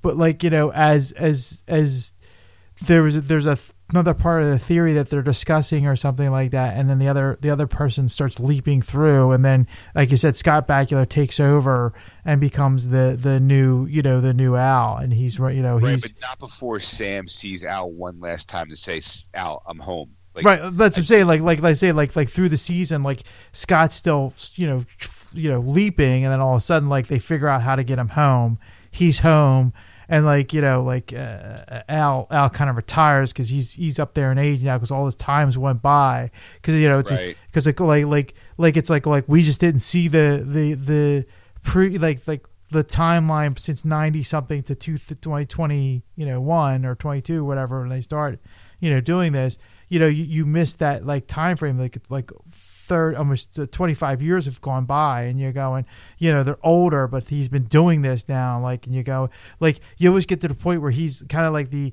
the kind of like all right what now like like like you know it's it's not even like the like you know like who am I leaping into this time? Wait a minute, I was this this year and, and this person and blah blah blah. Like like almost like a like a rehashing of some stories or something. Like like did we do this one already? like like they Here you go. I, I got it. I'm gonna paint uh, copyright geeksters just in case someone's listening. Right. First season, it is still Sam leaping from body to body. The scientist that's doing it is Al's kid. All right. hmm All right. So then it's Al's kid. You know, like my- my you know my father was real close to him, but he can't. He's not in the business anymore because he retired for whatever reason. But he thinks he's figured out how to how to rescue Sam because his dad's always talked about his best friend Sam and how he's been lost in time. Gets Sam, gets Sam back, right? Sam gets it, but then something happens to Al's kid, and Al's kid is the one who gets left through time now, who gets stuck in time, and Sam now has to try to rescue Al's kid by being by helping him navigate through time. And then you get that moment where Dean goes, you know, Sam goes back to Al and says, "I'm home, I'm back." Doesn't tell anything about his kid because he doesn't know at that point. It's just his happy reunion, and then over like whatever communication they have at that moment, like Dr. Beckett, we need you to come back. Emer- There's been an emergency at the lab. We need only person who knows how to handle is is you and then he goes back and you find out that it's Al's kid who got stuck in time, and now, boom, you still have Sam. You now got the, the quantum leap part, and then you have a new character doing the body leaping, but there's still a personal connection between Al because every once in a while, if if if you can still have Al be kind of a part time actor, like like a walk on. Maybe you can kind of have it. Maybe, but again, when you're 85, it's it's gonna be kind of difficult. It's even if he's still acting hmm but you still have that drama about it that's happening at home with Sam, and then you have his kid or Al's kid leaping through space and time. That gives Sam the opportunity to have to do right by his best friend. mm. You know, there you go. So there's like a, some serious real life element happening there. Real life, there's a serious element though. But going to time, there's chuckles because you know you can have some fun. You know, I'm a 21st century guy getting thrown back into the mid 80s. Holy crap! What? Ha- why does my hair look like this? What's this tie? What? Huh? What's that music? I think if this heard this in an oldie station, it's like ooh. okay. Um. All right, Ed. I have some more stuff about Gina Carano and her situation with Disney. Would you like to hear about it? Yes. yes. Okay. I never I get just tired of this story yet. I haven't, Huh? I haven't gotten tired of this story yet. Well, she claims that she was bullied by Disney and says she's been headhunted. Um. Okay, just let's see. Let's see. Apparently, um, Gina Carano was fired. If anybody doesn't know, Cara Dune's actress Gina Carano was fired from the show after posting a quote abhorrent message on social media. Uh, she's also given some details about her departure from Disney and Lucasfilm, but in a new interview, she's set to discuss the situation in depth. Uh, and during the talk, she claimed that Disney both bullied and headhunted her. Uh, she was set. She's set to give an interview to the Daily Wire's Ben Shapiro, in which she'll talk about the firing from Disney and Lucasfilm in a preview obtained exclusively by Deadline. By the way, uh, Carano alleges that she was bullied, um, and she claims she isn't the only one. This, and this is a quote. I have been through so much, and I've seen so much now, clearly, of the bullying that's been taking place, and I saw it before. I'm not the only one that's ever been bullied by this company, and I know that so deeply. Uh, she was let go by Disney after she posted a message on Instagram that compared to, appeared to compare the current political climate to the Holocaust, which led to a massive backlash online. This wasn't the first controversy brought about the actress' polarizing social media presence. They talk about her her her thing. Um, she says, especially clear during a situation that involved a Lucasfilm artist. Uh, she's like, you know how boxers headhunt sometimes and forget to go for the body. I feel like Disney or Lucasfilm or whoever it is, just certain people at the company feel like I feel like I'm being headhunted. That you can and you can feel it.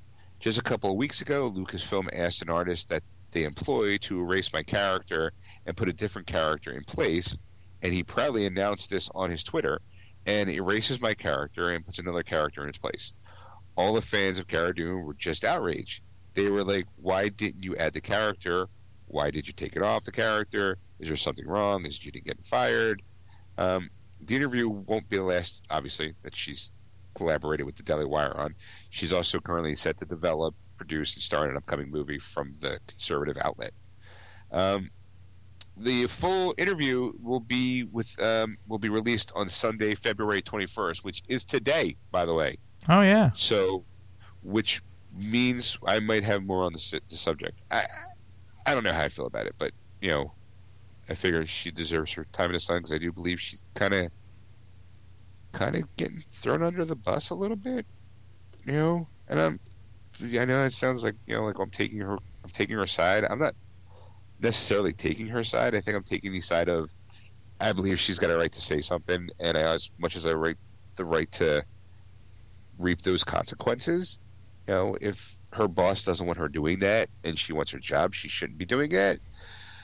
She knew the risks, so she took those chances, and and she got what it's you know she got what some people would say is justifiably fired.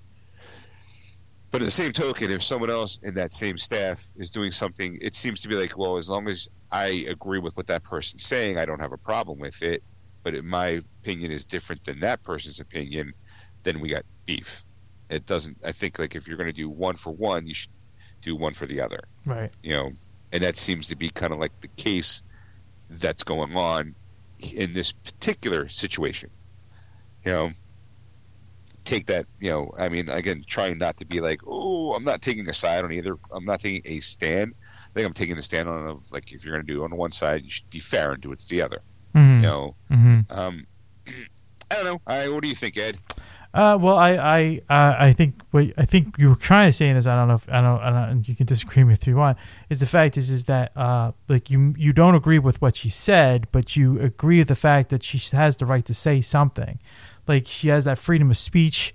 Uh, uh, uh, you know, statement like there's things I disagree with a lot, but just because somebody says it, uh, doesn't mean that you know I should I sh- like if you if you don't like that person for personal reasons, like we've talked about this before, like Tom Cruise, like I do not like him as a personal person. I don't think we would get along as a person, you know, as as like we would not socialize in the same circles uh, for a right. lot of different reasons.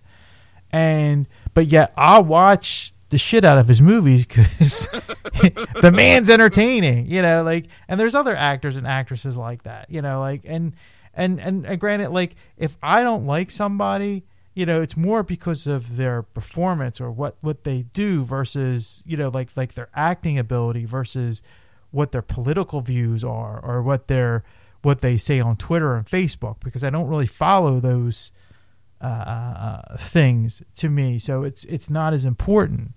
Um, you know, I mean, yeah, because it, it's like the only time the only time it's important is if that's that whatever was said was put into power with something. If if if if you make it powerful, it like because like I can spout like like we do, we spout things every week, and it's just like if unless you unless something's done like like if if I say you know we're gonna invade Canada, you know. Uh, you know, and then somebody goes, you know, like like, and I start a, militia basically, and and march north to Canada and start invading it, then it's like, okay, an action should have been done because this guy already stated in a podcast that this was going to happen.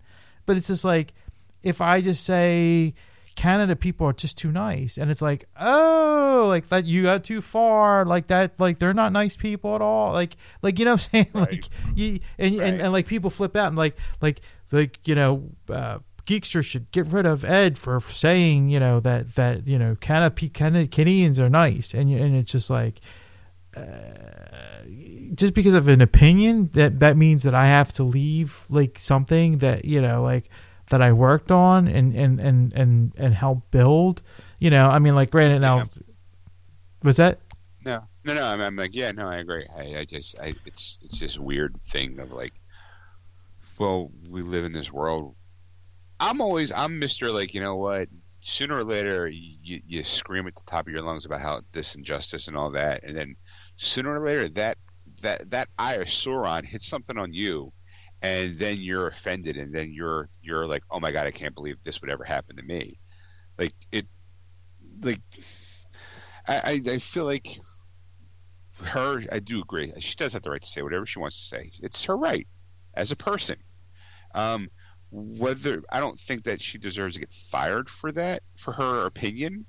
I don't. I, I just you know I think it's I think it's I think the people that are crying about it. I'm always I'm I'm very much in the camp of let's look into your life just a little bit, and then let's see how perfect you are. Right. Or let's see if you say something or if you've done something that might be considered questionable to another person. And then how do you defend yourself when you are persecuting another for the same type of offense or some same same kind of persecution? It's like I, I just feel like that's becomes very it's a circle like the it's the grass is greener on the other side. It's like I'm gonna point when you point one finger, you have three fingers pointing back at you. They always say. Mm-hmm. So I'm always like, I can. I'm an adult. I can go. You know what? I she's got the right to say that. I don't agree with it. I'm not going to let that judge. I might not like her as a person, but you know what? She, like you said, you can't stand Tom Cruise, but you watch the shit out of his movies because he's entertaining. Right. That's all I'm asking. You know, it's, it's uh, people. You know, you can have your own personal opinion about how you don't think she's a good actress. All right, that's fine. But she was entertaining. Right. Her role was entertaining, and I never once was like, well, gee, I wonder what she thinks about the political climate. You know why? Because she doesn't run my life. Exactly. You know, I don't care what her opinion is as long as it doesn't hurt me in the end. Like, if she took to Twitter and was like, you know who I hate? That Sean guy from Geeksters. Someone should beat the shit out of him. then I would have a personal offense against her.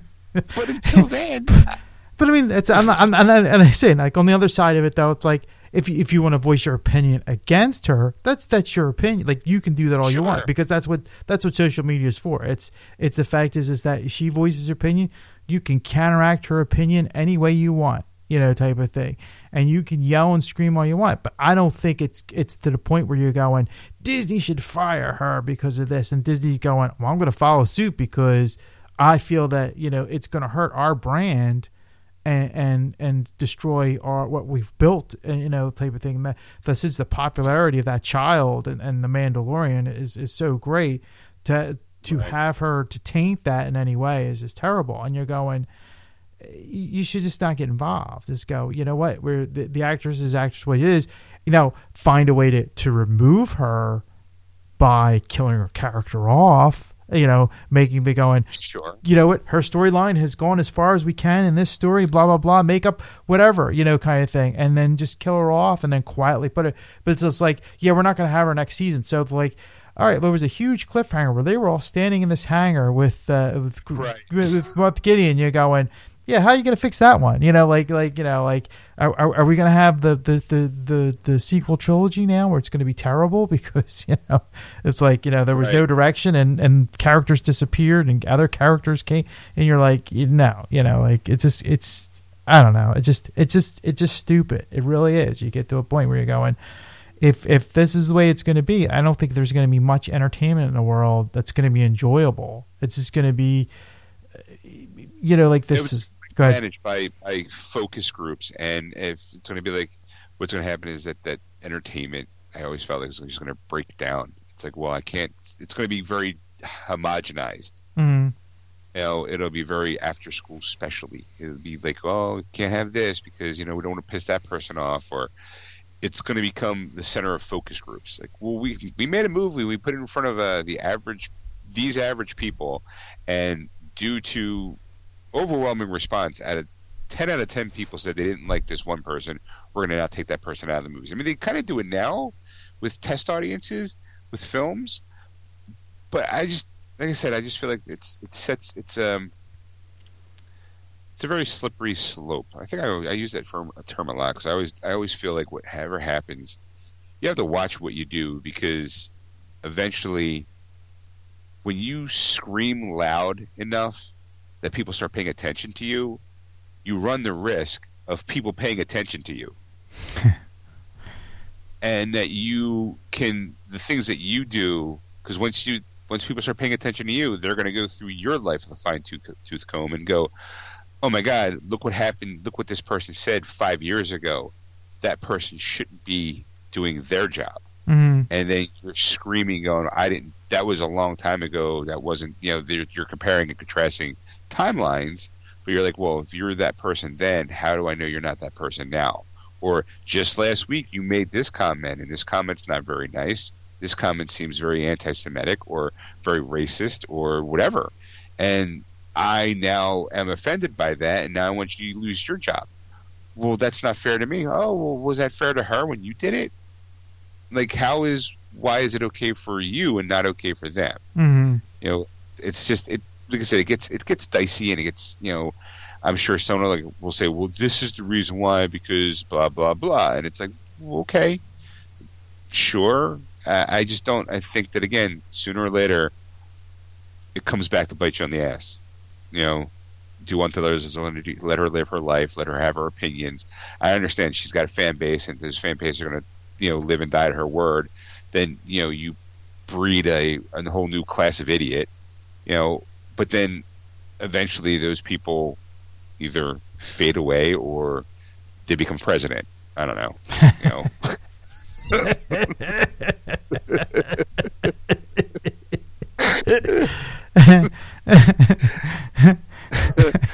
and and and I guess to even strengthen my point even further with that whole thing, how sensitive people are. We talked about it earlier, the Muppet Show being back on Disney Plus, right? Yeah. And you're like, Sean, that's a wholesome show. How can that? How can that cause harm to anyone? Ready? Yes, I'm Ready ready now. Yes. The Muppet Show is deemed to be offensive by a Disney Plus disclaimer. really?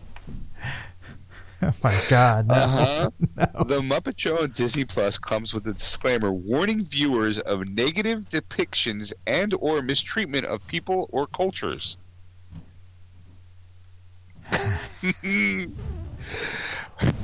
the Muppet Show is currently streaming on Disney Plus with an offensive content disclaimer warning viewers of potentially offensive material. Now, keep in mind the show aired between 1976 and 1981. Mhm. Uh, the Muppet hosted variety show has long been a favorite fan of all ages through the series and its subsequent incarnations, and always been particularly popular with children. This week, the Muppet Show made its debut on Disney Plus with all five seasons, but the classic program is now accompanied by the disclaimer. Uh, this is a quote. This program includes negative depictions and or mistreatments of people or people or cultures. Uh, these stereotypes were wrong then and are wrong now. Rather than remove this content, we want to acknowledge its harmful impact, learn from it, and spark conversations to create a more inclusive future together. Disney is committed to creating stories with inspirational and aspirational themes that reflect the rich diversity of the human experience around the globe. Wow. Wow. Now, it doesn't say specifically what scenes from the series deemed the disclaimer necessary, but the series has depicted Native Americans, Middle Eastern, and Asian characters. There's also a scene in one episode where country singer Johnny Cash performing in front of a Confederate flag, uh, an act that you know recently Luke, uh, as singer Luke Combs was recently issued an apology for. Um, putting a disclaimer on the show is not a new practice at Disney Plus because keep in mind. Um, they started. Uh, they put the disclaimers at the start of several classic animated movies, warning viewers about outdated cultural depi- depictions. And last month, Disney Plus took a step further by pulling many of these movies from kids' profiles, such as Dumbo, Peter Pan, Lady and the Tramp, and The Jungle Book. Uh, the titles are still available to watch on the adult profiles with a disclaimer. Um, also, we talked about it though. There are some episodes missing from the five season lineup of the show, but for some re- uh, but not for these reasons. Fans have noticed that two episodes from season five, featuring guest stars Brooke Shields and Chris Langham, are not available to watch. Another episode from season two with Don Knotts is also heavily edited, has been heavily edited. Uh, Disney Plus representatives recently told Entertainment Weekly that it's this was due to issues in securing the music rights, something that also prevented most of the series from being released on home video for years. Yes. So that outstanding, but that notwithstanding, though, Ed Disney says Muppets too offensive.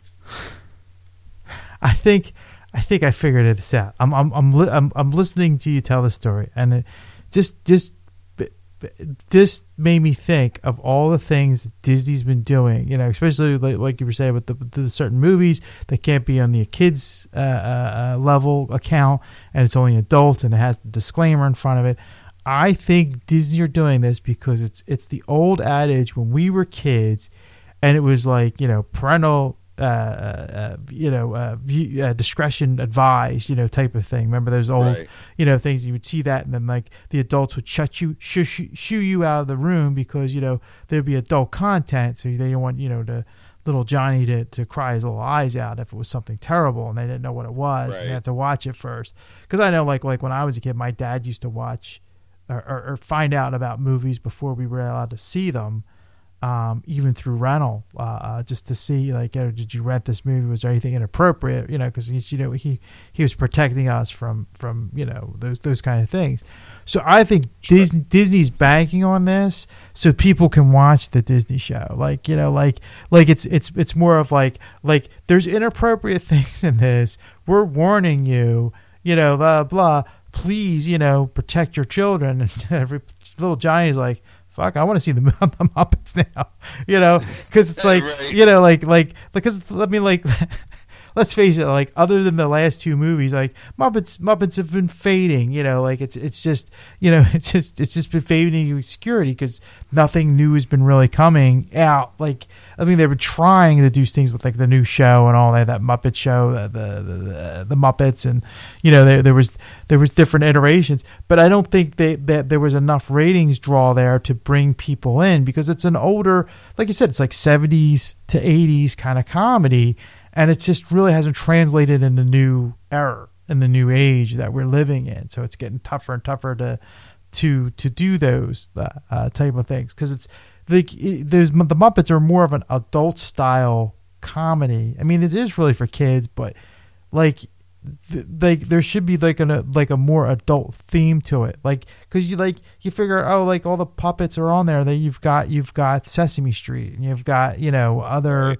You know kidderation shows that does that kind of stuff so the muppets could be more of an adult oriented style, but they want it more family style, and that's you know that's that's that's that's we think where it gets into trouble, you know, kind of thing. But I think that's like they because it's like they've talked about.